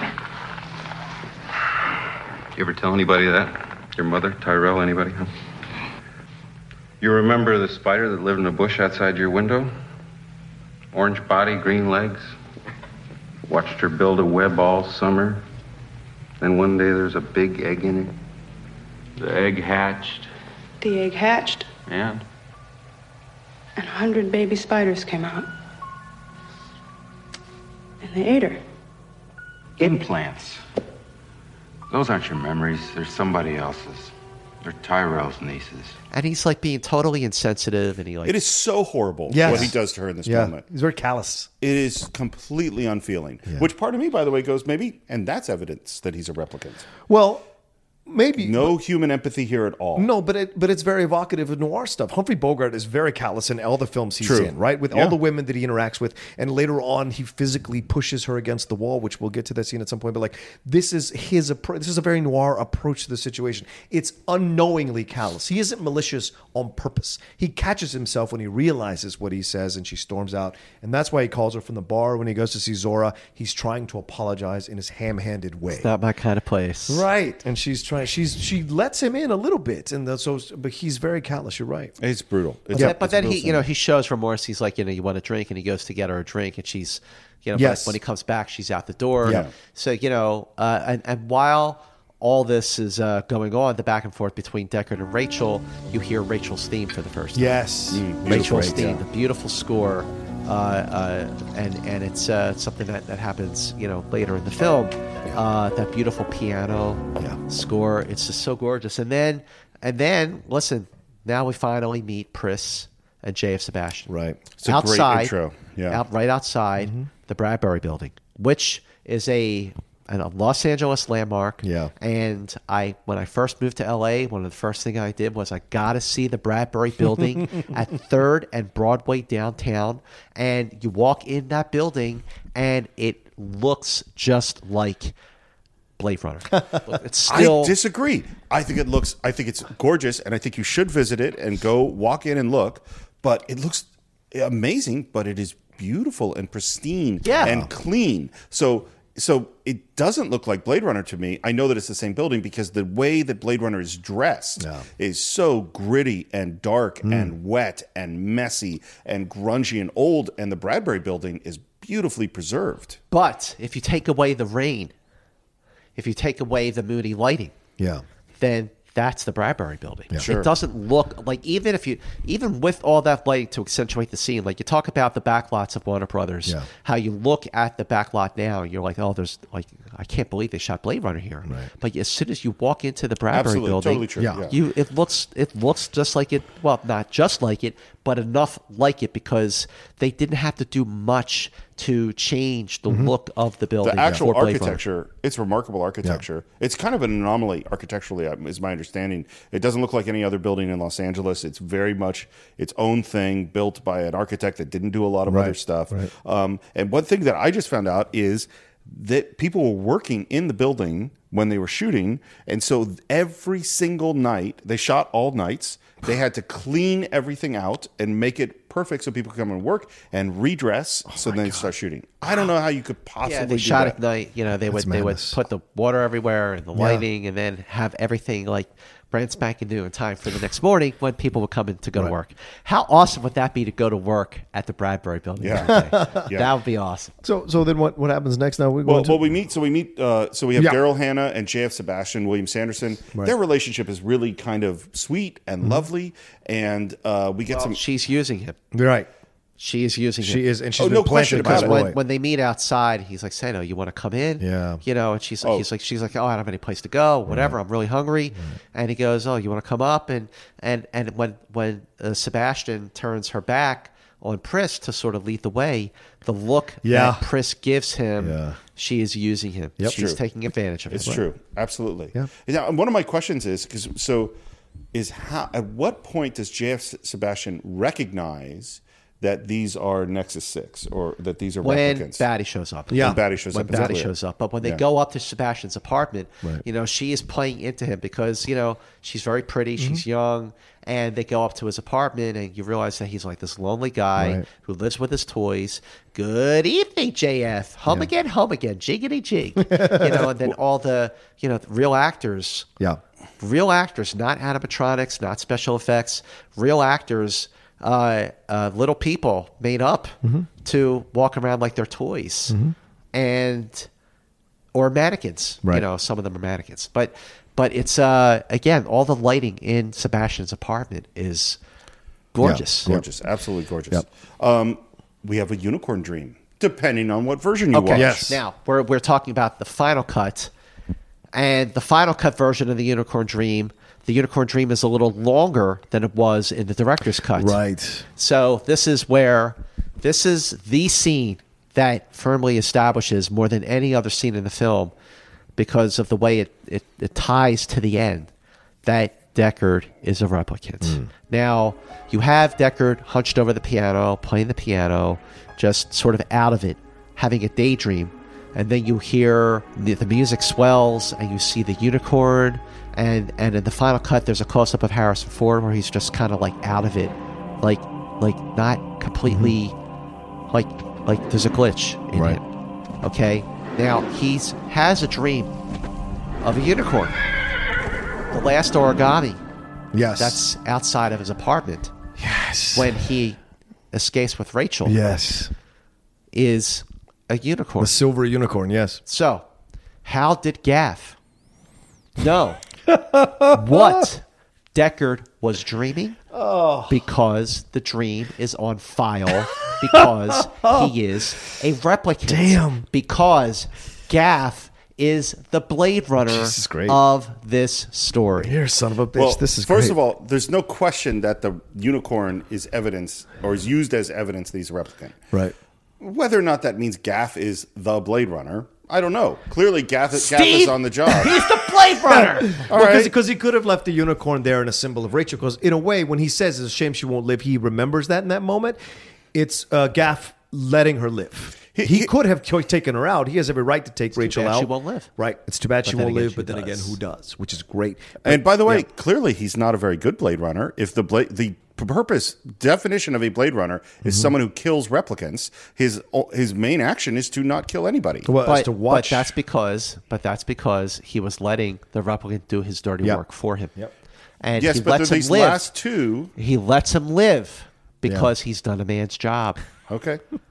okay. I, I, am fine with it. Uh, one thing I want to bring up, because this- we're talking about this unicorn thing, is, Yeah. and this is what we can't know, is I that's very thin storytelling. That is the main evidence of of Deckard being a replicant. He has a dream about a unicorn. At the end of the movie, someone makes a, a unicorn. And what I really wonder, and I, because when I went to see the director's cut, Yeah. I had heard articles in Entertainment Weekly or whatever. Oh, in this version, Deckard's a replicant. So I and I had already seen the movie over and over again. So I can't see that movie in fresh eyes and go, uh, is the storytelling clear enough that would 100% of the audience walk out of that go, hey, that guy's a replicant because of the unicorn thing? I don't Right. think so. No, I think it's fair. think that's very thin, and I think, and it's not a criticism it's just you know sometimes when you're making a film there are some things you absolutely need 100% of the audience to understand to understand the film and there are other things where 80% of the audience understands and there's some things where maybe 20% of the audience goes uh, you know i think that uh, he's actually a replicant because did you notice that and then people start talking and that's Right. okay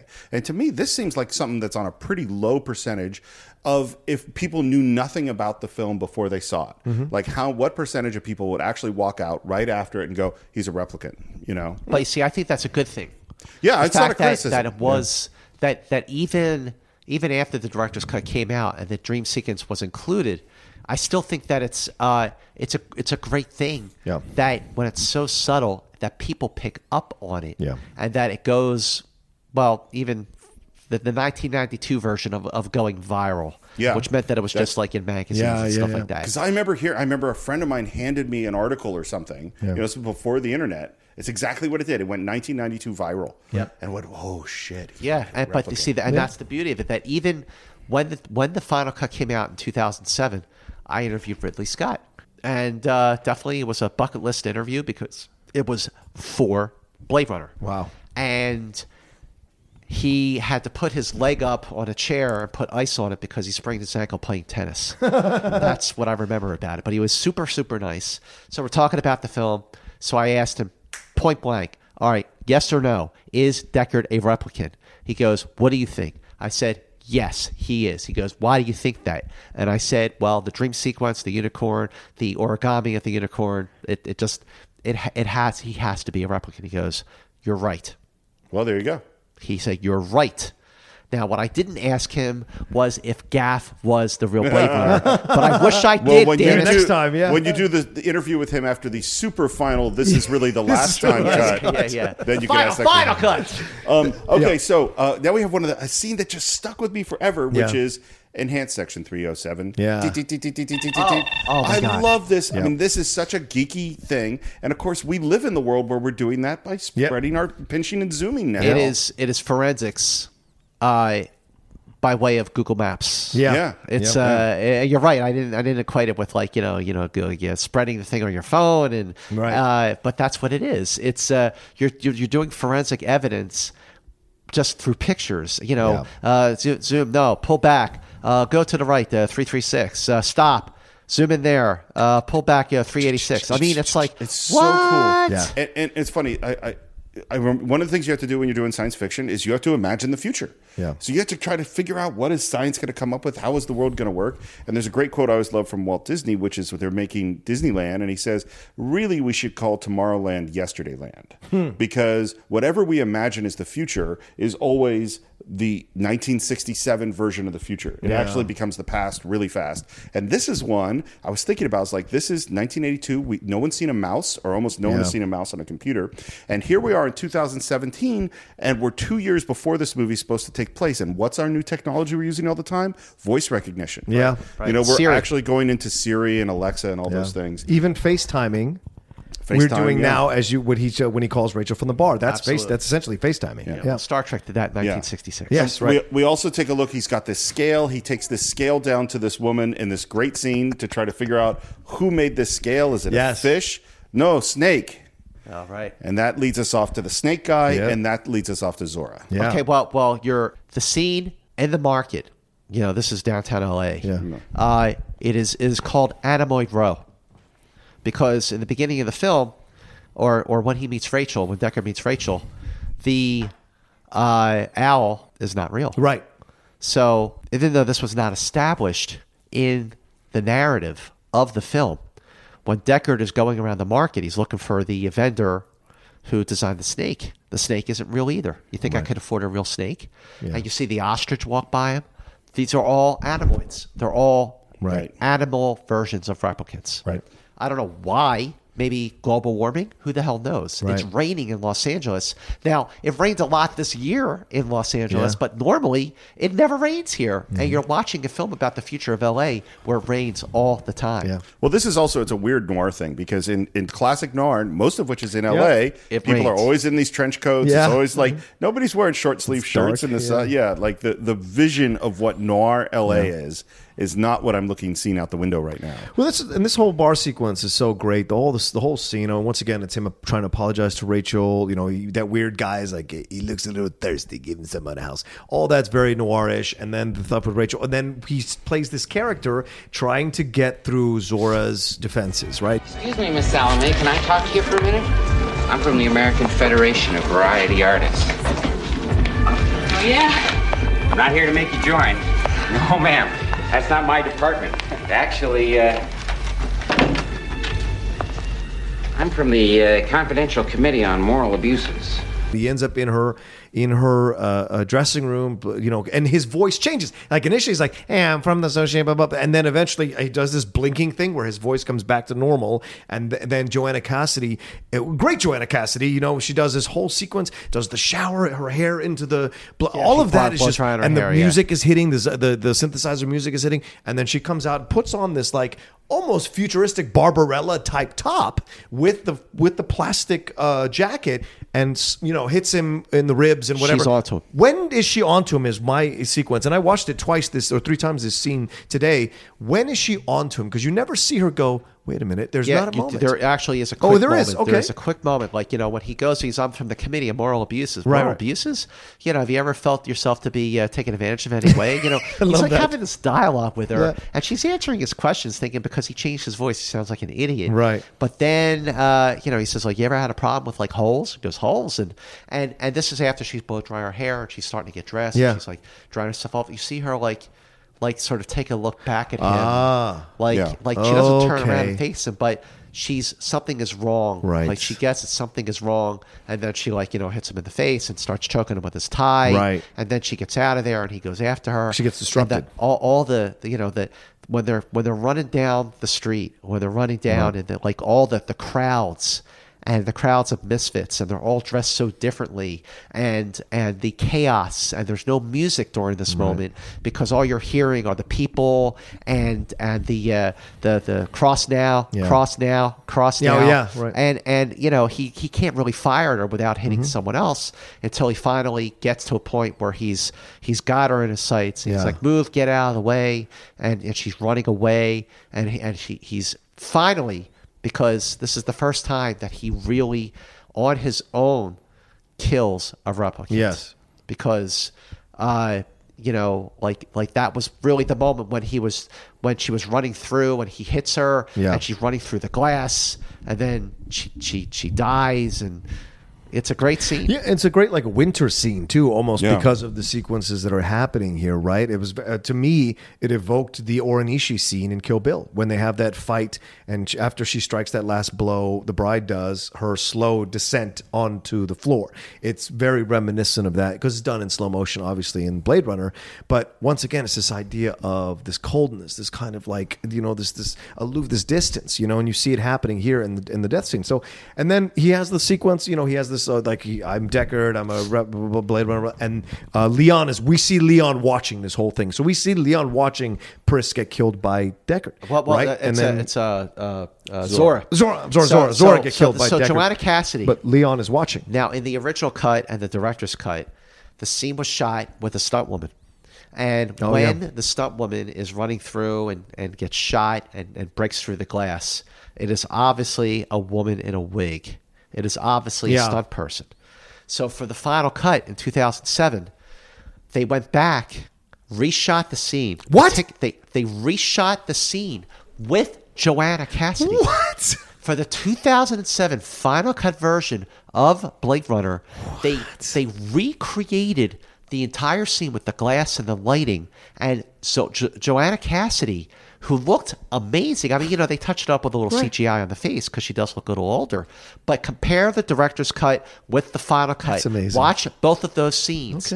And like when I saw it in the theater, people were cheering and clapping because the shot matched perfectly because Yeah. it was clearly Joanna Cassidy, the one she was she that was really her going through the glass, dying. That was a forgiveness I always made about the film. Like, okay, yeah, I could tell it's a stunt person. I Well, don't care. It's watch still a good the final film. cut now. I will. That I is have Joanna the by Cassidy. Blu-ray disc thing that came It's out, a- so I it's will a have nice, it. Uh, We'll box set. And and so um, and this moment, this is the moment I think where the film is shows how unique it is, Mhm. which is we've had our hero ostensibly kill one of the people he's been after, and you don't feel good.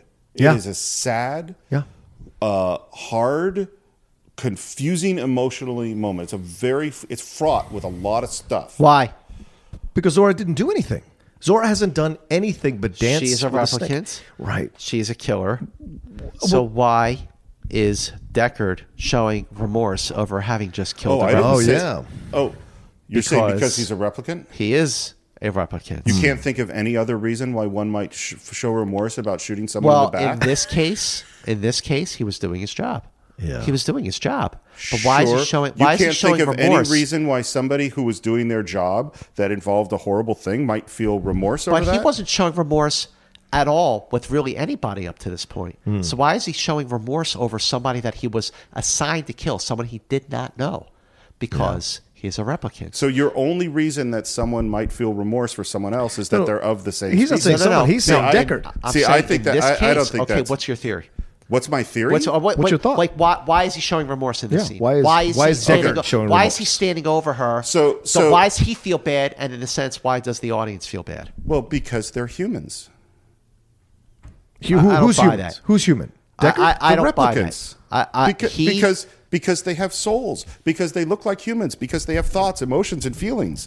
I mean, that's what this whole movie's about. Is what is the identity of these characters? Are But- they but are they machines that he- have no this value? is such a cold or character. do they have life value? Deckard is such a cold, emotionless Oh, I agree. character. Okay, Well, and- and- so and this is the first time he has he has had to. th- This is the first um, one of only two times where he actually was the one who killed a replicant because the other two died by different means. Yeah. Right. You know, one Rachel shot, and Yeah. then Batty just died on his own accord. Right. but. He didn't know Zora. Yeah. He didn't have time to get to know her Right. to feel bad because she was she, he killed her. he felt bad because he is a replicant because that's certainly possible. He is not the Blade Runner. I think both your theories are possible. It could it could be feel bad because it's a human situation and emotions and killing, but it could also be because he's a replicant and k- killing her. and The first time he kills an actual replicant, there's a new feeling inside him that he can't quite Let- process. Let me ask you. Let me ask you this question: Do you think that uh, do you think that killing the replicants is a cool thing to do? Well, knowing what I know about the replicants, knowing the, how they were, they, they, they, because they were conscious and they were aware of their mortality and they had memories, whether they were implanted or not, and they were implanted, they were human. I know that because I've seen the movie a hundred times. Well, and, and so so maybe if you first discover this by meeting Rachel, and then you do feel some remorse for being mean to her, which he is, and then you have a couple of other experiences, you don't think that's enough of a reason for a human All to right, maybe, maybe. start to feel remorse. Why are you trying to die on this mountain? I don't understand. Both your theories can work. Well, I, I you're trying to make him. You're trying to convince No, him. I, that he I'm, should no, say I'm he's not wrong. trying to. I'm not saying you're wrong. I'm saying that in its of itself is not great evidence for him being a replicant because there's a perfectly human explanation for why someone might feel remorse. Well, uh, a- again, in any other film, in any other story, uh, yeah, absolutely. You know, uh, some some I mean, people. he is a replicant, you know, based on you know. I think the the movie pushes it that way. And by the way, we'll find out if he's a replicant for sure in Blade Runner 2049 on Yeah. October 6th. 2049. Um, well, he's still alive. so he's maybe still he alive, isn't. you know, four-year So, lifespan. I think that Harrison Ford is one of the greatest actors, has the greatest getting beat up skill of any actor I can think Absolutely. of. He knows how to get his ass kicked. Mm-hmm. Mhm. And he gets his ass kicked repeatedly, particularly as Indiana Jones. Yeah. But man, him get beat up by Leon, brutal. The slap, the slow slaps are Yeah. fantastic. But once again, it is it's uh, what you do to someone who is lesser than you, for lack of a better phrase, treating someone like a bitch, and that's what he does. He goes, That that scene with Leon Yeah. is so good. My birthday's April 10, 2017. How long do I live? Four years. And he goes, "Wake up, time to die." Just so It's great. great. It's such a great scene. Yeah. And he's rescued by Rachel yes, Uh, Rachel shoots Leon in the head. in the head. So, which means she had thoughts, had second thoughts about coming down to meet him because she was she's there in that area right there. I think she's coming to meet him at the bar, or Oh, she's yeah. coming to meet. She, Yeah, fo- she- or she uh, follows him to that sequence Uh, with. That's with- the only reason that she Yeah, could be there. yeah. Yeah. Uh, we go back to the apartment. I love the blood and the shotgun. okay. oh, let's talk about that scene. Okay. So they're back in Decker's apartment Yes. after, like I said, Decker got the crap kicked out of him. So he, he takes a little swig from the shot glass, and the blood. Great. Yeah, the the the, the suck back goes back into the glass, and you Yeah. see the blood in there, and Rachel. It's Harrison Ford's idea, by the way. Yeah, yeah. Oh, and that's Harrison great. Ford, right? Yeah. So, but Rachel is standing there, and and uh, he goes, uh, Shakes. Me too. I get them bad. It's part of the business. I'm not in the business. I am the business. Yeah, that's so Fantastic great. line. Fantastic. great line. And so, all right, guys, this is Scott Manson Manson stood up. stood One up, hour. He is pacing We back are and now past the halfway point of Blade Runner. Yeah, we only have. We are past the midpoint of 20 this minutes. film Yeah. when Leon gets shot in the head. You know, we talked about how Blade Runner, uh, maybe the Blade Runner is not Deckard. Maybe the Blade Runner is Gaff. We talked about, okay, the unicorn establishes that he is probably a replicant. We have uh, talked about why, why does he show remorse standing over Zora's body. Exhibit C in the case for Rick Deckard being a replicant Yeah. is this. So Deckard takes off his shirt, s- puts his head in the sink, Yeah. in the ice. You know, he's rinsing out his mouth and the blood is dripping out of his mouth. Rachel says to him, What if I go north? Will you come after me? Hunt me. So Deckard is drying off his drying off himself with a towel. He goes, No. Right. I owe you one. But then in the next next very next scene, Deckard says, But somebody would. Yeah. Now, at that moment, at one hour and eight minutes into the film, when he says, But somebody would, okay, what is another sign that someone is a replicant? Their eyes glow. We saw the owl's Oh, eyes glow. oh, Good yeah. point, yeah. Okay, we saw the owl's eyes glow. We saw Rachel's eyes Yep. glow when she was being interviewed for the Voight Comp test. Oh, interesting. And now, at one hour and eight minutes into the film, when Deckard walks behind Rachel and says, But somebody would, he's out of focus, but clearly you see his eyes are glowing. Interesting. Go home, put on Yeah. your Blu ray. No, you're right. One Yep. hour and eight Okay. minutes. Great point. Everybody Yep. listening, stop the podcast right now, put on your Blu ray. Advance to one hour and eight minutes. In this scene, you will see There we go. Deckard's eyes glowing. He is a replicant. Okay. He is not the Blade Runner. Gaff is. Okay. All great, right. Great point. That's a good Thank point. you, All right. gentlemen. So we get into this love scene, which now part of this is my 2017 eyes looking at this thing, but Yeah. and part of it is stories I've heard about behind the scenes of how this was shot. Um, it's pretty rapey.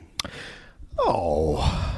Uh, okay. It's pretty pushy. I don't. Well, sure, it's pushy, but it's also noirish. This is what. It, this is how it was Yeah. in the noir stuff. It evokes that noir feeling. He's a man. He's a little more of a brutish man. But when he pushes her, she is running. He is trying to make her face something, and she ran last time, and he's not going to let her run again. She ran last time because he was horrible to her. Well, sure, fair, but like he's trying to make her face this, right? And in this moment, he shuts the door like this. What's he trying to make then her he face? puts Well, two- well, before that, yeah. the- the- you know, just to establish the fact that that he's showing more remorse for her, and she's starting to feel Her for feelings. him after he's lying on the couch and he's got the drink on his Yeah, yeah. chest.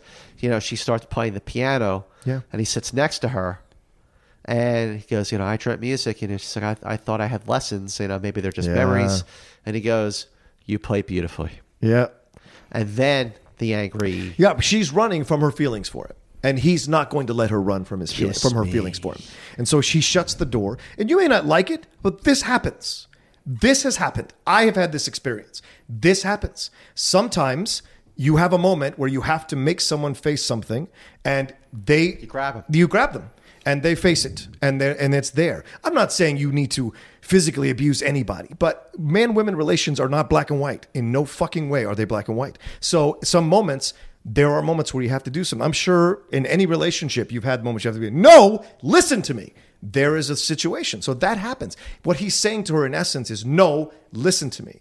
And he's and he no, what and- he's and- saying in essence is kiss me. that's your opinion. No, that's My what op- happens in the scene. No, but I'm saying what he's saying to her underneath the words. Yeah, like figuratively, he's yes, saying just figuratively, this- because So- because when he pushes her against the wall, he realizes he's gone too far. Because he does, he puts his hands out in a way of like, Yeah, I'm he's sorry, like, "I'm sorry," Yeah, he like, puts yeah. his hands out in a way of I'm sorry, and then he approaches her slowly. And he does it because he realizes he's pushed a bit too far, and he pulls back, and she lets him pull back, and that's Say, the thing. "Kiss me, kiss yeah. me." They meet Yeah. each other as equals eve- at, in that moment, I think, because she was above him in the beginning, and she is slowly coming down, and he's coming up. And in that moment where they have the physical, somewhat slight physical altercation, it is uh, where there are equals. And he reproaches her, and he says, "Tell me you to kiss me. Tell me to." Get. And she finally gives in and says, "Put your hands on my body." This is her giving in because she's been resisting for so long, and so it's, there's no it's an interesting- question. There's no question that that is what happens in the Mhm. scene. Um, two things I'll say about it. The first thing is that uh, she is at her lowest emotional place. I have three things to say. Okay. One, she's at her lowest and most vulnerable place. Mm-hmm. Um, her whole life has been destroyed. Um, Mm-hmm. um, second thing is that she is uh, literally has just discovered that she is of a species of servitude. Sure, you know, and so that she is actually has no agency over her life. Right, and and remember when Deckard first met her, he called her an it, and the second time he met her. He treated her like an it. And what is this guy now doing? He's ordering her what to do. He's also Here's not- the third thing I'll say. Okay, sure. Here's the third thing I'll say. Sure. Ridley Scott did told Harrison Ford to slam her against the wall. Didn't Ah. tell Sean Young. Oh, that's not good. Um, she burst into tears and was crying. Oh. And Harrison Ford mooned her, so ostensibly to make her laugh. Now, now, and this is the thing: it's like, is the filmmaking the film? No. Does the scene work in the film? Yeah, it did. Yes. Did, did it bother me ten years ago watching it? No. I did. I interpreted it just as you've interpreted. mhm. Now I have that story in my head, and that's a little bit in my head. And Okay, I also think that's fair. about you know w- that women particular women actresses are frequently put in situations in Hollywood where they are pushed into doing things that they are uncomfortable with Absolutely. and that that is wrong Now, does that have anything to do with Deckard and Rachel within this scene? Nothing whatsoever. But Mhm. it did. But I did go like, eh, well, that's watching it this time, and that's a fair perspective Yeah, to have. look, I mean, Absolutely, Steve, you to know, put that it's in there. 2017, Yeah, of so course. it's Yeah. But he's also in another way, Steve. He keeps her from leaving because there's two crazy replicants out there, and she has just killed one of their friends. Perfectly good point. So that's another reason he kind of like wants to keep her there too. I Yeah. would think. All right. Roy goes and meets JF Sebastian. Yes. And there's s- very odd in that relationship between Pris and JF and Roy. J- JF knows instantly that he's in trouble too. Yeah. Yeah. Because, you know, when Pris was there, you know, Pris has this like innocence, even though she was using him. Yeah. But when when Batty shows up, Sebastian gets scared. Yeah. Hi, Roy. Gosh, you really got some nice toys here. This is the friend I was telling you about. This is my savior, J.F. Sebastian. Sebastian, I like a man that stays put. You live here all by yourself, do you? Yes. He gets scared. Oh, yeah, absolutely. The menace You of can it. tell that he is scared. And, uh, you know, Batty is just like, you know, Zora's gone, Liana's gone, and it's just us now. And they're trying to tell Sebastian to take to take me to your leader. Right. Is he good? Who? Your opponent. Oh, Dr. Terrell? I've only beaten him once in chess. He's a genius. He designed you. Maybe he could help. I'd be happy to mention it to him. Better if I talk to him in person. But I understand he's sort of hard man to get to. Yes. Very. Will you help us? I can't. We need you, Sebastian. You're our best and only friend. They're trying to butter him up. He's, you know, Batty's trying to make him laugh with like the eyes. We're so glad you found us. Right. And Sebastian is nervous, laughing. He's scared of Batty. You and know? fascinated too. Yeah. Like he's scared and fascinated, I think. And we're going, how are we going to get in to see Tyrell? And the answer is this chess game. Yeah. Uh, we show up at Tyrell's, wake him up, give him the chess move. of course, you know, uh, Terrell thinks that Sebastian is by himself. Right. Because they're playing chess. Right. And he goes, Oh, milk and cookies kept you awake, huh, Sebastian? yeah, I think you better come up here. So he lets Sebastian in. Terrell comes down in his bathrobe. And when he sees Sebastian and he sees Batty. And Tyrell, of course, knows instantly. Terrell gets scared. Right. Like, oh, shit. It's a great acting moment because he has a slight hesitation putting on the robe or wrapping the robe, tying the, the thing around tying the and rope, he looks down. Yeah, and then he looks down, and then he adjusts his tactics, and this is what he tries to do. And he tries to, essence- in essence, he tries to kind of play the father to the situation Right. and, and compliment him, thinking this is his way out. Yeah. Uh, and then we have this beautiful conf- confrontation between Tyrell and Roy, Oh. father and It's son. disturbing. Yeah. It is unnerving. It's not an easy thing to meet your maker. What can he do for you? And the maker repair what he makes. Would you like to be modified? Had in mind something a little more radical. What? What seems to be the problem? Death. Death. Well, I'm afraid that's a little out of my jurisdiction. You. I want more life. Father. And he even calls him father. Yeah, he It's calls so you know, insane. and they get into a, a scientific Yeah, discussion of the possibilities of like, extending Can we his do life, this? right. What about this? Well, Yeah. no, because then this would get screwed up. Right. And he goes, You were made as well as we could make you. But not to last. The light that burns twice as bright burns half as long. And you have burned so very, very brightly, Roy. Look at you. You're the prodigal son. You're quite a prize. I've done questionable things, also extraordinary things. Revel in your time. Batty is is accepting defeat, but not without consequence. Right. Kisses him, squeezes his head, and to this day, especially in the final cut, when Batty grabs Terrell's head and squeezes it, and, and crushes his skull, puts his fingers in his eyes, and you see the blood spewing from his eyes in the final cut. I don't care how many times I watch that movie, I have to turn away. Yeah. It is disturbing. The prodigal son returns to kill the father. And the sounds that that actor makes. It's brutal. Yeah. It's very oh, s- You know, just "Oh, scary oh, and sad. oh." He's Yeah. crying out in pain. oh. yeah, yeah. It's And- and, and the owl Yeah. is just, the mechanical Yeah. owl just going back and So forth, great. no remorse whatsoever. By the way, I do want to say one thing. What's so great about Terrell, and I think it's a costume. Th- those glasses make Oh, everything. Uh, the glasses are great. They're just the Yeah, perfect Ah, those glasses. Sometimes it's just that one little extra thing, and it makes the whole character. particularly because his death is going to come through his eyes. Yes, exactly. You know, and so we've been looking at focusing on his glasses in this way. Um, Right. Eyes.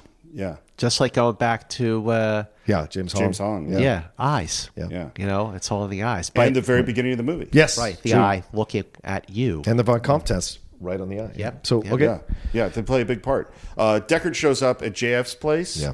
And who does he run into but Priss? Th- It's a slow build. You know, Deckard parks outside of uh, the Bradbury, and you know the music is just very, very calm. And as you see Deckard slowly making his way up the stairs to the Bradbury, watching his step, you know, trying to keep an eye on everything. You see Priss, like jer- her head moving back and forth Yeah. in quick motions, and like her eyes roll back in her head. She knows he's coming. She knows he's coming. So he makes it to the top of the stairs. He gets in. He sees a couple of the uh, toys. Yeah. The room that Priss is in, covered with the veil. Yeah. The lighting in that room is gorgeous. And you have one of the toys like laughing. Yeah.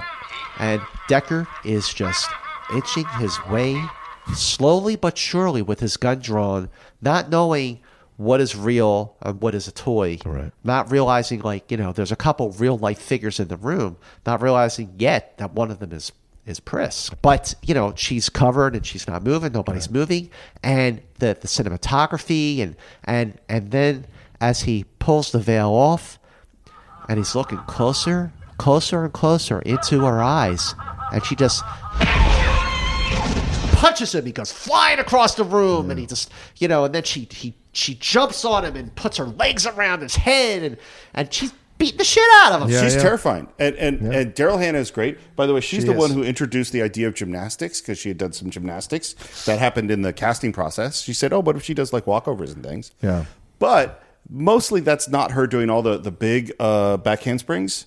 Uh, there, Oh, I hope first not. there's a Yeah. female stunt man, and then most of it's a guy. Oh really? Yeah. Oh, is that right? Yeah, it's a guy. How do they tuck that thing in between? Because it, 'cause It she happens is- real fast. Well, if you look at it, you go like, "There's a s- much thicker person doing some of this." So she's doing all her somersaults and doing all her gymnastics, and uh, and Decker just composes himself long enough to get a shot into her. And it is a loud shot, like the It's a big sound. gun he's got. Yeah. like it just goes right into her, like her stomach. Yeah. and she just starts. She freaks out. She is like you know, like out of control. And it's a, it's disturbing to see her like that, just like lose all control like that. It's very reminiscent of the thing in the sequence with Mm. Yeah, the thing yeah, where, yeah, they, where yeah. they hit the, the where they're testing the blood and then they fall, and I think they, that's what she's doing. She's like screaming and she's screaming and sounding like an animal, like you're shooting an animal. Or if you've ever seen those videos of them shooting the cows or whatever, like it's scary the sounds that come out of an animal when they're killing it. And so that that is what she, this the high pitched squealing and the moving quickly. It gives you that feeling of a robot, of an android, of this kind of like uh, Ash in Alien. Yeah. It has that same kind of vibe, you know, which makes sense for well, Ridley oh, that's a Scott. good point. And he's he too is an android. Yeah. And so so he in the in the final cut he fi- he shoots her again and she's still writhing out of control. Right. And then he shoots her for a final time and she just just dies. And, and, and again, similar to with uh, Zora's death, Mm-hmm. we, the audience, we don't feel good about this. Like, you don't go, I mean, I do more than Zora's death because at least he's Yeah. in combat. But when she's writhing on the ground in agony, I don't go, good. I go, ooh. Okay. I- I have a- Uh, disturbing. I have a It's different unnerving. reaction. I, I say good because she's been lying to Sebastian this whole time. And so to me, it's like you commit evil, this is your consequence. Like with Zora, I absolutely agree. Zora, I don't feel any. I feel sadness when Zora gets killed because Zora is just performing. She has, she- from for all we know, she has nothing to do with what Roy's doing. There is no scene between them that where she's like, okay, I want you to do this because then eventually we're going to kill everyone. Like there's nothing of the Zora's just performing. But with with Pris, Pris is actively involved in this situation, and so when she gets killed, it's a horrible sound and it's it's it unsettles you to no end but i also think it's a little more of an excusable death Hmm. because of Mm-hmm. the evil intentions that she has had So at this point, Batty comes home. Here comes Roy. Here comes Roy. Oh, Yeah. oh. And he comes home to find Pris Yes. dead. And he touches her blood, Hmm. puts the blood against his face, and he goes, Pris. Yeah. He's the last one. Mhm. Terrell is dead. So this is his last shot. He's dying. This is it. Yeah. So he's going to go out in a blaze of glory. So he goes in, and Deckard is waiting for him. And he runs by at the end of the hall. Deckard fires. He misses. Not very sporting to fire on an unarmed opponent. Aren't you supposed to be a good man? good man? yeah. And he goes, uh, Come on, Deckard. Show me what you're made of. Aren't you supposed to be a good man? Show me what you're made of. And then he like breaks his fingers. Yeah. Brutal. Yeah. At this point, the taunting that Batty does with Deckard is the stuff of great cinema.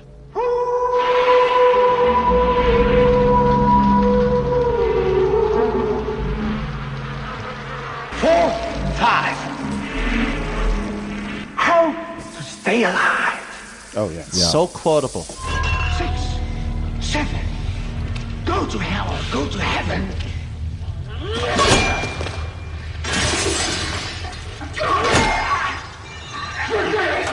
That's the spirit. And we see two things. One is we see the power and the scariness of Roy Batty. Right. And the other thing you see is the charisma and the genius of Rugger Hauer. Yes. Like his performance in this, this is one of those star making performances. Yeah. Like this sequence, his and and there's something that's at once sort of primal and animalistic in the way he Mm-hmm. Yes. plays it. And there's also something spiritual and holy Mm-hmm. that he is experiencing the moment of his own death fully. Yeah. That's Like what you we putting see. a nail through your palm. well that's the thing to me he's he's there's christ That's imagery definitely Christ-like. especially and No especially question. because he strips down to basically what is Yeah. a, a loincloth Yeah. uh, to fight him right Yeah. and he shoves that thing through his hand to be able to and he saves his life when Deckard is about to uh, to slip off the beam, he saves his life. You know, but, there's- but like there's- the way he like you know smashes you know he Yeah. says His head, I'm, yeah. okay I'm going to give you Yeah. till ten he's like uh Yeah, you know smashes it and through he the goes thing. a four five time to stay alive Yeah. and and that you know he's howling like a wounded animal Yes. Yeah. and again Decker goes out on the the ledge and he goes what are you doing and he like you know smashes him in the head with the the toilet seat and Yeah. he goes that hurt I mean it's Not so very it's funny sporting. Yes. but it's uh, but it's disturbing But he too. says that was unexpected. That's Well, what he says. And there's this great moment where he's he's leaning out the window in the fire escape. Yes. And he stops. Deckard's gone, and he stopped just for a moment to feel the rain on his face. Mm-hmm. Mhm. And there's this feeling of this is the last time. Yeah. Savor this moment. And and and our, you know. There's oftentimes in in most movies, most action films or whatever, you're with the good guy. Yeah. And in this movie, we are split. You know, our Mm-hmm. our allegiances. We don't want Deckard to die Right. but we don't want Roy to die either. No, you know, right. Mm-hmm. and we love you know you come to love him in this moment, and the choice to save him. I, here's a quick question: Was he thinking about killing him, or was he always going to save him? Well, okay. So a I, good the way I the way I I feel like the, at the moment of his death is when Roy Batty became at his most human. He became human. He really became human at that moment. That you know he was just gonna. I mean, he definitely was toying with Decker. He was gonna kill Oh, yeah. Decker. Yeah. But at the moment that his life was about to end, he realized how precious life really was. Yeah. Right. So when Decker jumps across the, the between the two buildings and he doesn't jump far enough and it's raining and he's slipping, Quite an experience to live in fear, isn't it? That's what it is to be a slave. By the way, that's the real stuntman not jumping far enough and grabbing onto that film. Holy that shit. was not intentional, and then they made it intentional. Wow. Oh, is that right? That's amazing. Wow, that is amazing. Because And it he- and works so Boyd well. grabs him, and he's got the nail through his hand. And Yeah. He grabs him, and he lifts him up, and he puts him down. And Deckard, you know, like like sits back, like in fear, like oh, but you're gonna kill me. And Boyd does that beautiful Mm-hmm. monologue. I've seen things you people wouldn't believe.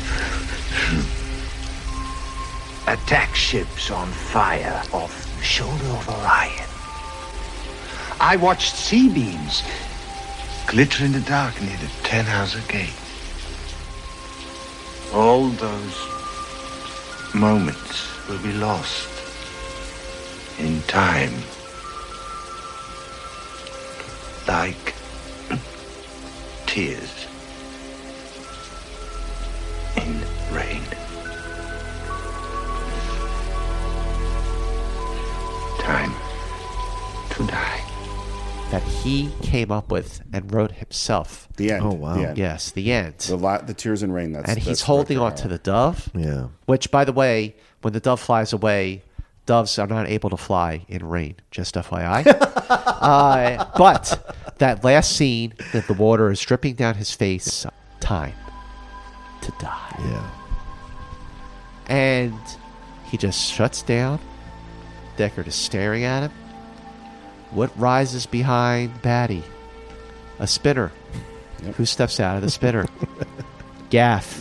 What does he say? You've done a man's job, sir. You've done a man's job, sir. You've done a man's job. yep. I guess you're through, huh? Finished. Yeah. He's walking away. It's too bad she won't live. But then again, who does? Ah. Which means, which means he has figured out that she's a replicant too, or has it been like? Oh, they all, I guess they all know that think she's a they know. replicant, I right? think they know. So, but why does he spare her? Why does Gaff spare her when he could take her out and take out Roy in that moment? Because he did a man's job. Okay. He did his job. Mm.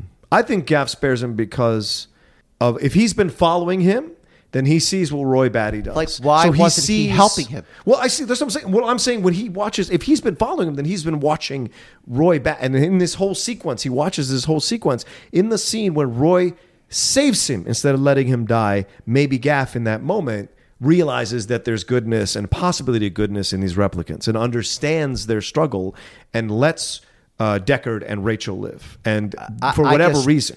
Like like like because Gaff was there, he was he was he was there the whole time. Yeah. He was watching the entire time. He saw it all. I love this theory, by the way. And I mean, As a lover of like, film, I love it's this that's- theory. it's not just in one scene. He shows either before, Yeah. shows up before or after key moments in the film Yeah. when these replicants That's are true. Uh, dying, and except for when when when Pris dies because you Yeah. know that Pris dies and then and then Batty dies. But but for him to just always be there right in the nick of time, Yeah. like there's got to be a reason for it, and I think it's because. Because he is the one sort of pulling the, the strings the whole time. He is the he, like Gaff is the Blade Runner. Well, whether or not, and, and by the, I have no objection to your theory. Right. Um, what we do know, if if we are on the assumption that he's a replicant, which I think in the final cut, there's no question that that's true, then this whole thing is some kind of strange experiment.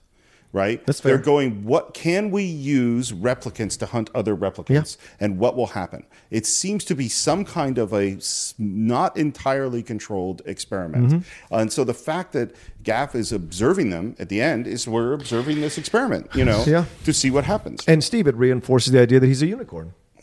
Yeah. Because he is an anomaly even within an anomaly. Well, just as Rachel's an anomaly. Right. We're like, what, what, those two, yeah. What are we doing here? They're, Right. they're kind of an, and then it could be the next stage.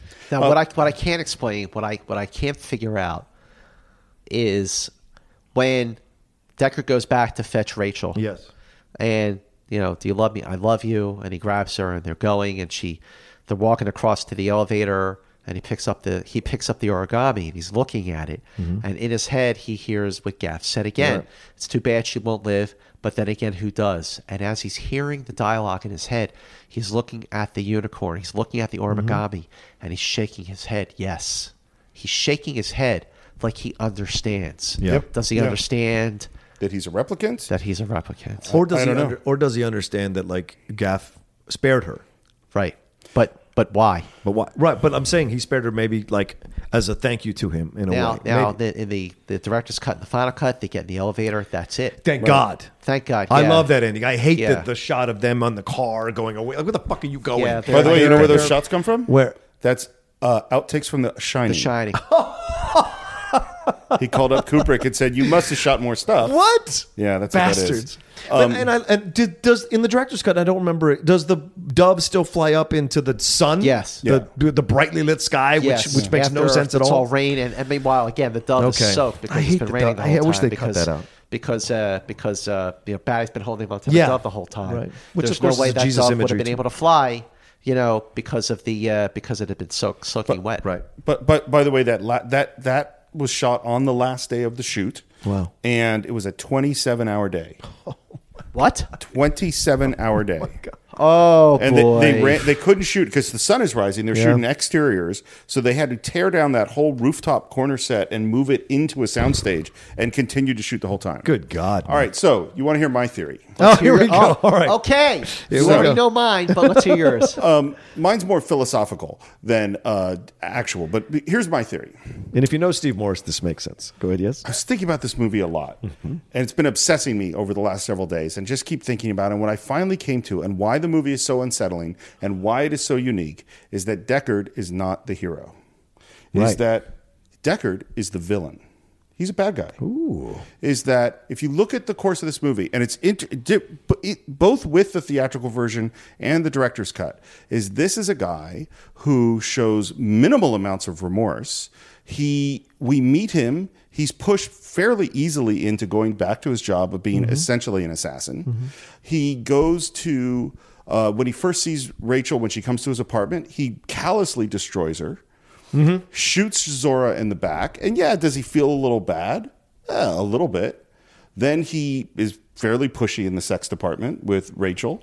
He's whole, he never, there's never a sense of like he's going to save Sebastian or Tyrell. That's not his motivation. His motivation is to kill these people. That's it. And as they become more human in our eyes, I think, when you feel more compassion for them, there is nothing in him that is doing anything for a noble reason almost at all throughout the film. As opposed to, imagine this movie, because I think this is what. So here's this story about these slaves. Mm-hmm. That are living out in space, and we have a warrior slave and a, a worker slave and a sex slave, literally Mm-hmm. a sex slave, and somehow they manage to find each other and they form a family. And there's n- tons of evidence that these people think of themselves as a family. Yeah. They manage through some heroic means that we don't know to escape bondage. Yep. They go back home. What's their only motivation? Their only motivation is for freedom Yeah. and for life. Okay. In this film, they do not actually attack any innocent people, I don't think.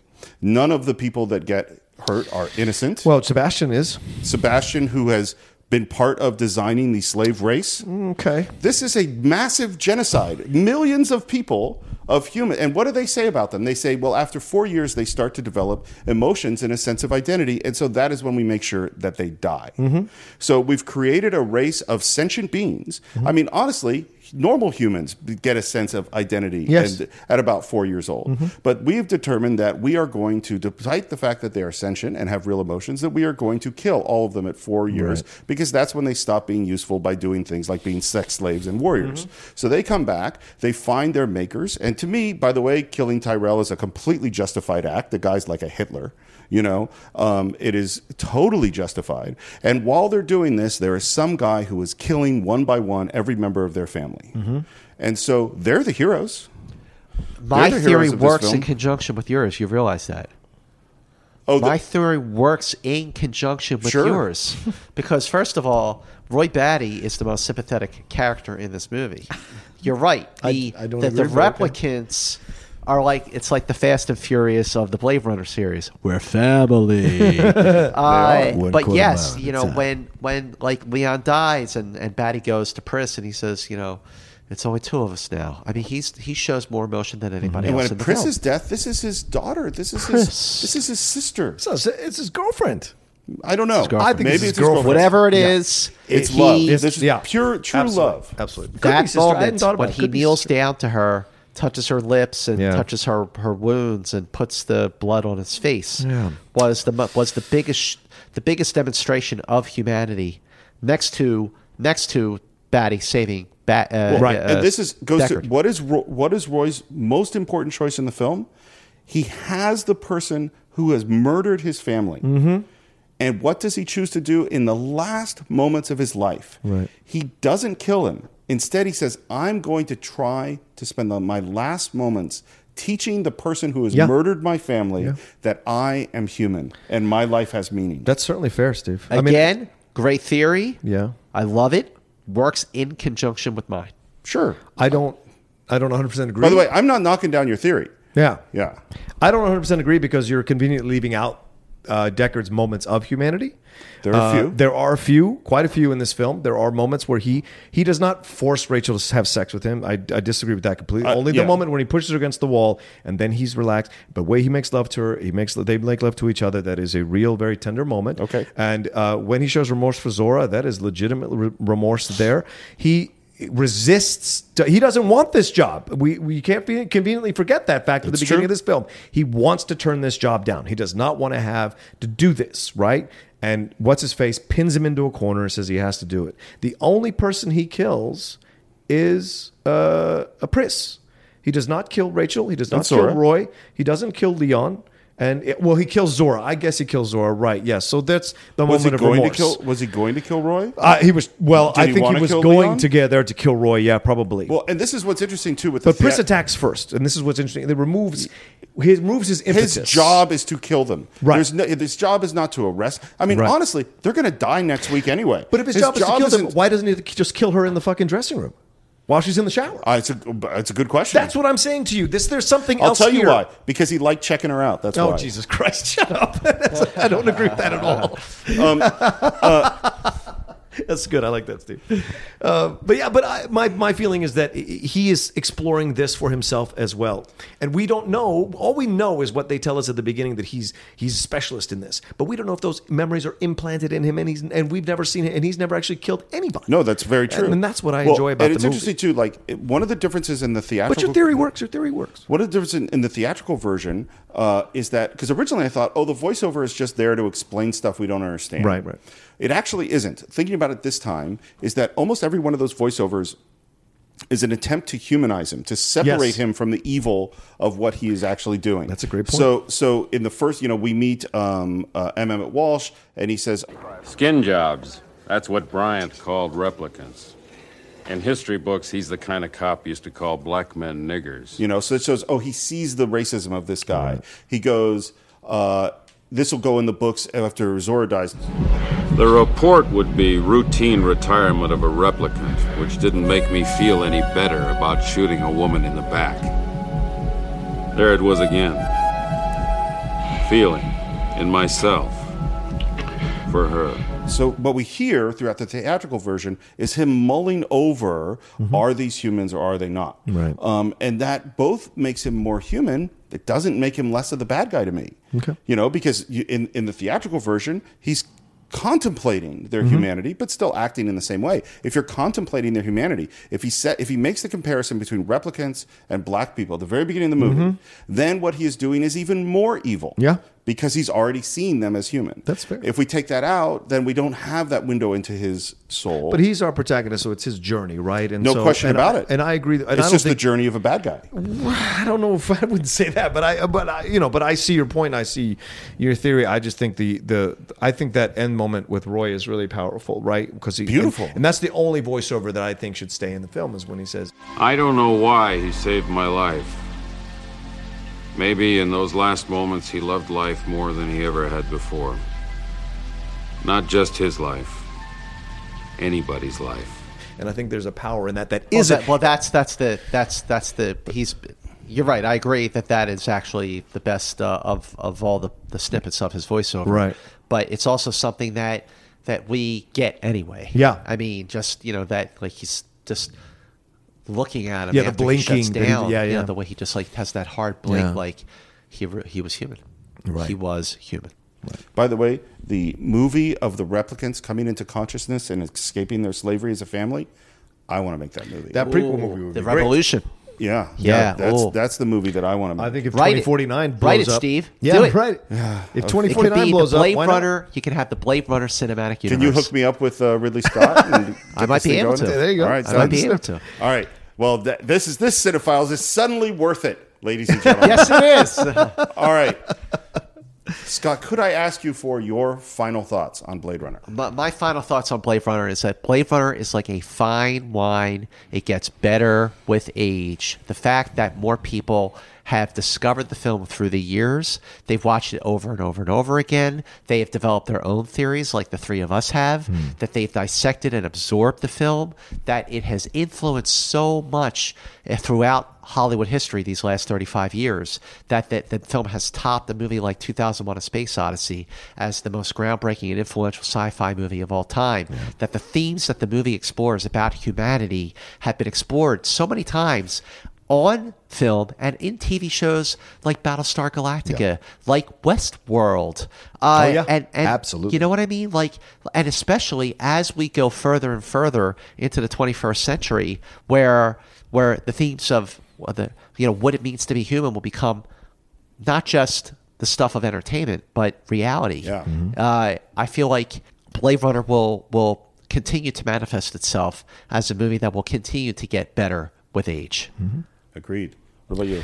This is one of my favorite films ever. It is one that whenever I revisit it, I'm im- immediately immersed in the world. It shakes my heart from beginning to end. It echoes inside my heart uh, from beginning to end because of what it explores, what it exposes, and what it causes the journey it causes you to go on as Scott was saying here the themes to that you have to explore. But also cinematically. It's one of the most amazingly beautiful sci-fi films to watch. Still, still ahead of its time, even here in 2017. I think it's Harrison Ford's best performance, in my opinion, of any film he's ever been in. And I think Sean Young is n- is never better. I think Daryl Hannah is never better. Rutger Hauer is never better. This is, and I would say, and I would argue that Ridley Scott is never better. And this whole film is a moment in time where everyone is in their prime, and it is one of the most fantastic pieces of film. And it may be the greatest noir ever. This side of Touch of Evil, which we have Yeah. already talked about on on the Cinephiles. And one thing I think is really interesting that we didn't touch on is Roy's poem when he walks in and he to, and he says, you know, the fiery angels that Fire fell, through the angels fell. deep thunder rolled around their shores, burning with fires of orc. It's adapted from uh, Blake's America, a prophecy. The actual line is Fiery the angels rose, and they rose deep thunder rolled around their shores, indignant burning with the fires of orc. The orc is this powerful creature, and the story of the orc is the f- son killing the father. The Oh, old young wow. replacing the old, and it is this whole thing. And so there's so much about this that that is evocative. And I, when I watched it in my 20s, got it when I watched it in my 40s. Powerful, like it's like as my life is ending, as I'm getting close to my life ending. There's more power in this movie than it was when I watched it in my 20s. I no longer watch it as a cinematic masterpiece. Now I watch it as a treatise on life, and well, that's just, what this just movie to, is. to clarify what you said, you know, Ridley Scott has never been better, and it is even better than Alien.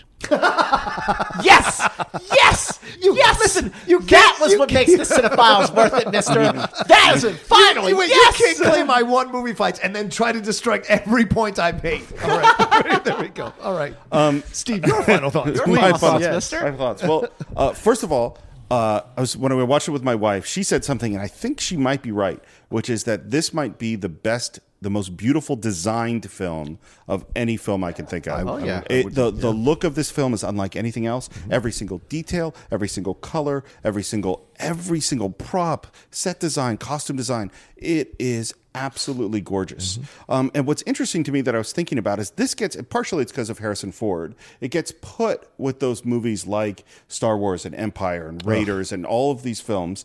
And anyone going to see it, I think, would have the same reaction that you had as a kid, which is that this is not one of those. In fact, in a lot of ways, this is more of a 70s movie than an 80s movie. Oh, for That's a wow. this great reason point. is that it Good is point. Mm-hmm. dark, it is brooding, it is hard to decipher, it has a lot of Mm-hmm. complicated questions that it just leaves out there and doesn't answer.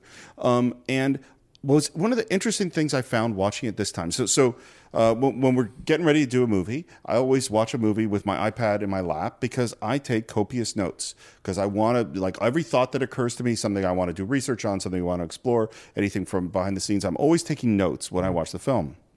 When I watched Blade Runner, I barely took a note.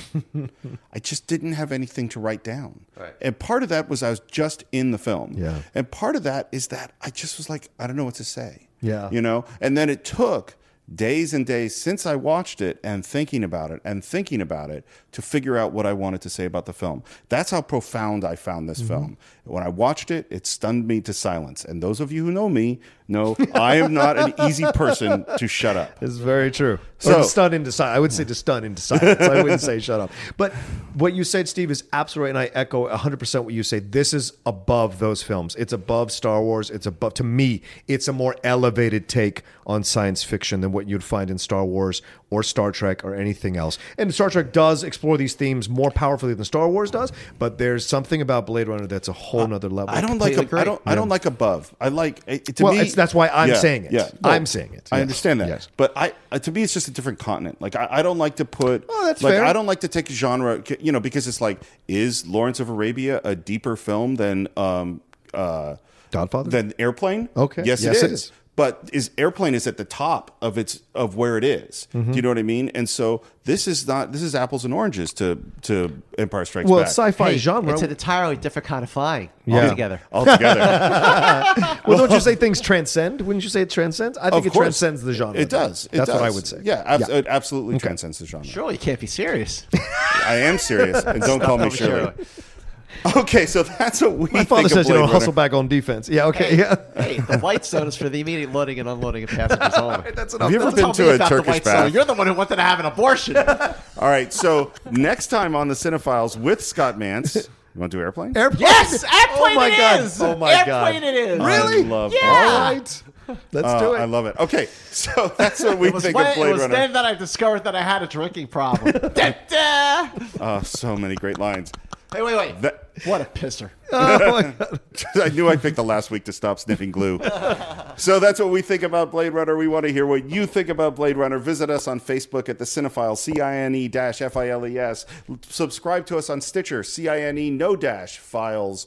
You can subscribe to us on iTunes. When you're on iTunes, leave us a review. You haven't done it yet. You know you want to. It's time. you owe it to the Cinephiles and to yourself to leave us a review. If you don't, how will we know that you're fully human? Yes. Make sure you go back and watch Blade Runner and one hour and eight minutes. You will see Harrison Ford's eyes glow, Yes. proving that he is a replicant. And trust me, Gaff is the Blade Runner. And and maybe they should visit you on Twitter when they Yeah, find so that. uh, You Where can would they? let- look, you know, definitely hit us up on Twitter. You can find me. My handle is at Movie Mance. That's with the TZ. I'm also on Instagram at uh, Movie Mance, and you can watch me uh, on Access Hollywood, and you can watch me uh, uh, uh, on the Schmodown and uh, on Movie Fights uh, with my arch enemy John Stephen Roca. um, and you can reach me at sr morris on Twitter. And John, where can they reach you? You guys can always reach me at The Roca Says, R O C H A, on Twitter and on Instagram, every Friday on Collider Movie Talk of obviously the Cinephiles. Please subscribe to us on our on our YouTube page as Oh, well. that's right. Please. We have a YouTube Uh, page. every one of these goes right to YouTube, so you can watch them in the privacy of your home while you're cleaning your house or hanging out at your house if you don't want to listen to it on, on iTunes. And so th- we want to make this as accessible to everybody as possible. And I want to thank everybody who's commented, who's sent us tweets, who's pushed us into the top tier of TV and film for Potomatic. Thank you so much for doing that for us. We really appreciate it. And Scotty, definitely, Mance, uh, Man, Star Trek 2 put us up into number six Oh, or seven. I'm happy to yeah. hear that. Yeah, you Oh, were that's amazing. great. The people were so in, in love the, the podcast that oh, episode. that makes me yeah. happy. So thanks, so much. thanks for having me on And, again, fellas. I appreciate it. and I want to personally thank you for coming because I always love Oh, thank you, doing man. movie with It's- you. it's always a It's always a pleasure. It's been great having you, Scott. Um, Thanks, Steve. and that's it for this week. We will see you next time on the Cinephiles.